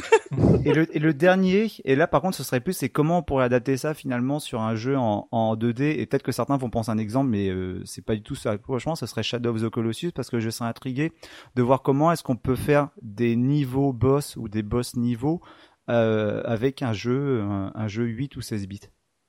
Un Zelda-like. Bah non, parce que là on va penser à Titan Souls, mais Titan Souls on est juste dans le combat par Ah rapport non, au non, boss. je parle pas. Je dis que le, le boss, c'est le- les niveaux de d'un palais. Ouais, mais tu vois, moi je reste dans l'idée, il y, a- il y a le côté un peu acrobatie, le, la- le côté grimpette, donc tu vois, moi j'imaginais vraiment comme, euh, ouais, à nouveau quelque chose comme du, du Prince of Persia également, quoi. Enfin, euh, Ah ouais. Ah, un, un perso un peu qui bouge à la Aladdin avec des trucs avec lesquels s'accrocher, etc. quoi. ouais, ouais. Attention de quel Aladdin tu parles, parce que ça fait débat dans la case rétro. le hein, bon justement. Voilà. Je, je parle du meilleur des deux. Mais qui se mouille pas. Bien joué. Pour ne froisser personne. Mais moi, je n'ai eu que le SNES, donc je vous laisse deviner. Oh. Ah, bien. Bien joué. Euh, ta, ta, ta, je- Gerfo, toi? Euh, je, je, je sais pas trop en fait. C'est c'est pas c'est pas une question une question vraiment facile. Il y a y a pas trop de trucs qui m'attireraient en fait. euh, parce que les jeux que j'aime bien, je les aime bien pour ce qu'ils sont. Je les aime pas pour ce qu'ils pourraient être. Donc du coup, euh, je j'ai pas trop de réponse à cette question. Je, je me suis beaucoup creusé hein, quand parce que euh, on, on m'avait prévenu hein, qu'il y aurait cette question, mais mais je je je sais pas trop en fait. Je vois je vois pas trop ce qui pourrait euh, comment on pourrait transposer des, des jeux que j'aime bien dans un autre genre. Par je, exemple, je, manque euh, clairement d'imagination pour ça. Deus je- Ex Human Revolution, mais en mode Deus Ex 1.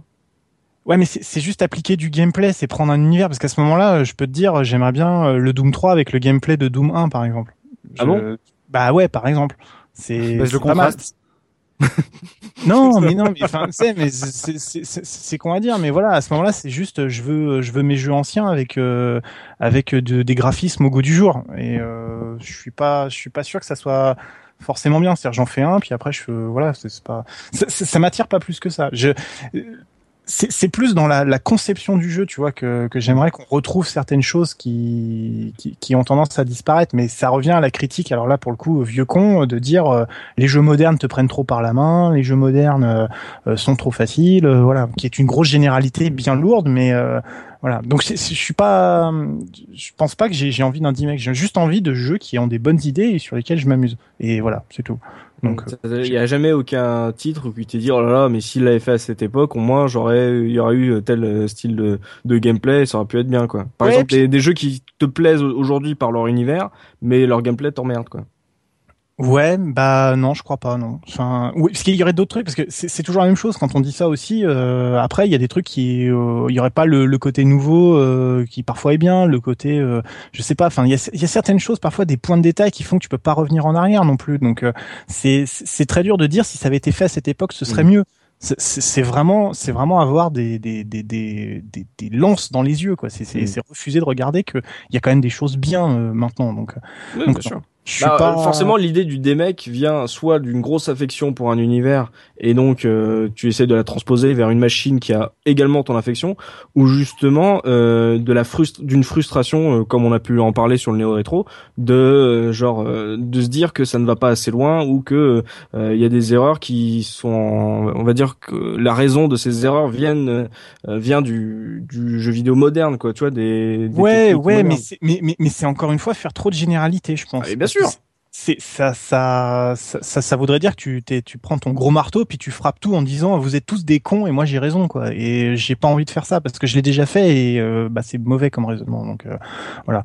Donc non, je, je, je, je pense pas que j'ai assez de bonnes idées pour dire je voudrais que cet univers-là soit comme ça. ça je, je vois pas. Je vois Mm. pas. Par exemple, euh, on peut le voir sur les images qui défilent, mais moi, Brutal Legend en mode point and click, Ah, je trouvais ça tellement mieux que le jeu, le véritable jeu qui m'a profondément ennuyé. euh, euh, Bah, je j'y ai pas joué donc par exemple tu vois je sais pas donc euh, je, je- voilà c'est c'est c'est pas un truc donc euh, je sais pas parce que si tu prends le Deus Ex parce que t'as envie que je dise quelque chose à propos de Deus Ex mais mais euh, voilà enfin je veux dire si tu veux que je te dise Deus Ex j'adorais euh, que ce soit un RPG euh, mais c'est déjà un RPG euh, j'ai envie que ce soit un FPS mais c'est déjà un FPS euh, voilà donc enfin c'est pas des trucs, c'est le mélange du tout, quoi. C'est le, c'est l'alchimie, c'est l'univers qui me plaît bien. J'ai pas envie qu'il soit euh, moyenâgeux, j'ai pas envie qu'il soit euh, euh, moderne plus. Enfin, tu vois, c'est, c'est, compliqué, quoi. Il y a des jeux qui me plaisent, mais pour leur qualité intrinsèque, pas parce qu'il leur manque quelque chose. Donc, euh, tu vois, enfin, je sais pas comment dire. Il y a, j'ai pas de, de jeu en tête qui me disent, tiens, il manque ce petit truc-là. Je dis, ouais, le gameplay, il me manque ça. Mais voilà, c'est, c'est c'est ce qu'ils sont, donc euh, je peux pas les changer.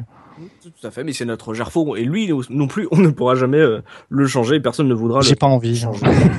on va terminer avec Soubi. Toi, Soubi, est-ce que t'as un jeu que tu adorerais voir de maker Ah, Adoré, euh, non, mais en tout cas, il- un truc que j'aurais bien aimé voir, c'est par exemple bah, un jeu que j'aime beaucoup qui est Dead Space, le voir en mode, pas en mode euh, 8 bits ou 16 bits, mais le voir en mode Resident Evil 1, avec des corps euh, précalculés, euh, tu sais, en 3D Mm. et du coup euh, fixe, et pour euh, justement avoir une autre type d'ambiance dans le euh, dans le dans le vaisseau, quoi. Ouais. Et sincèrement, euh, ok, tu perds le côté euh, visé euh, des membres pour euh, pour les nécromorphes, mais euh, En termes d'ambiance, c'est voilà, c'est je kifferais de voir ça euh, pour pour le pour le trip, pour l'ambiance, quoi. Ouais, mais de toute façon, Soubi et moi, on est des amoureux de ce genre de de ces jeux PlayStation en avec personnages 3D, décors précalculés. C'est c'est un genre qui nous manque et on en parle souvent d'ailleurs sur la case rétro. Donc euh, maniez-vous les développeurs parce qu'on en parle depuis à peu près 4 ans. Donc euh, dépêchez-vous de nous en ressortir parce que c'était vachement bien ça. Donc Dead Space pour euh, pour Soubi, effectivement, ouais, c'est ça serait ça serait carrément top. Donc euh, c'est là-dessus sur ces c'est des mecs, c'est c'est cette niche dans le jeu de niche qu'est le néo rétro qu'on qu'on va se quitter. Donc merci encore à vous messieurs d'avoir participé à ce podcast. Merci à toi Saldel de IndieMag.fr d'avoir apporté tes lumières, des, tes exemples de jeux néo-rétro. Ça nous a fait vraiment plaisir de t'avoir sur ce podcast live. On espère que tu as passé un bon moment en notre compagnie. Oui, beaucoup. Merci beaucoup. C'est super intéressant. Euh, on espère que vous, sur le chat et en replay sur la case retro.fr, vous avez pris un bon moment, vous avez passé aussi un bon moment en notre compagnie. Euh, on va se donner rendez-vous prochainement pour un nouveau podcast de la case rétro et dans le mois prochain également pour un nouveau live. Donc on espère que vous avez passé un bon moment. On se donne rendez-vous. Bah donc euh, il y a quoi cette semaine? On a une énigme. On a une énigme de notre prochain podcast. Donc euh, euh, accrochez-vous histoire de, de trouver un peu le sujet de notre prochain podcast. Donc euh, passez une bonne fin de week-end, une bonne semaine à tous et n'oubliez pas le rétro gaming est l'avenir des consoles next gen. Salut salut. Salut. Salut.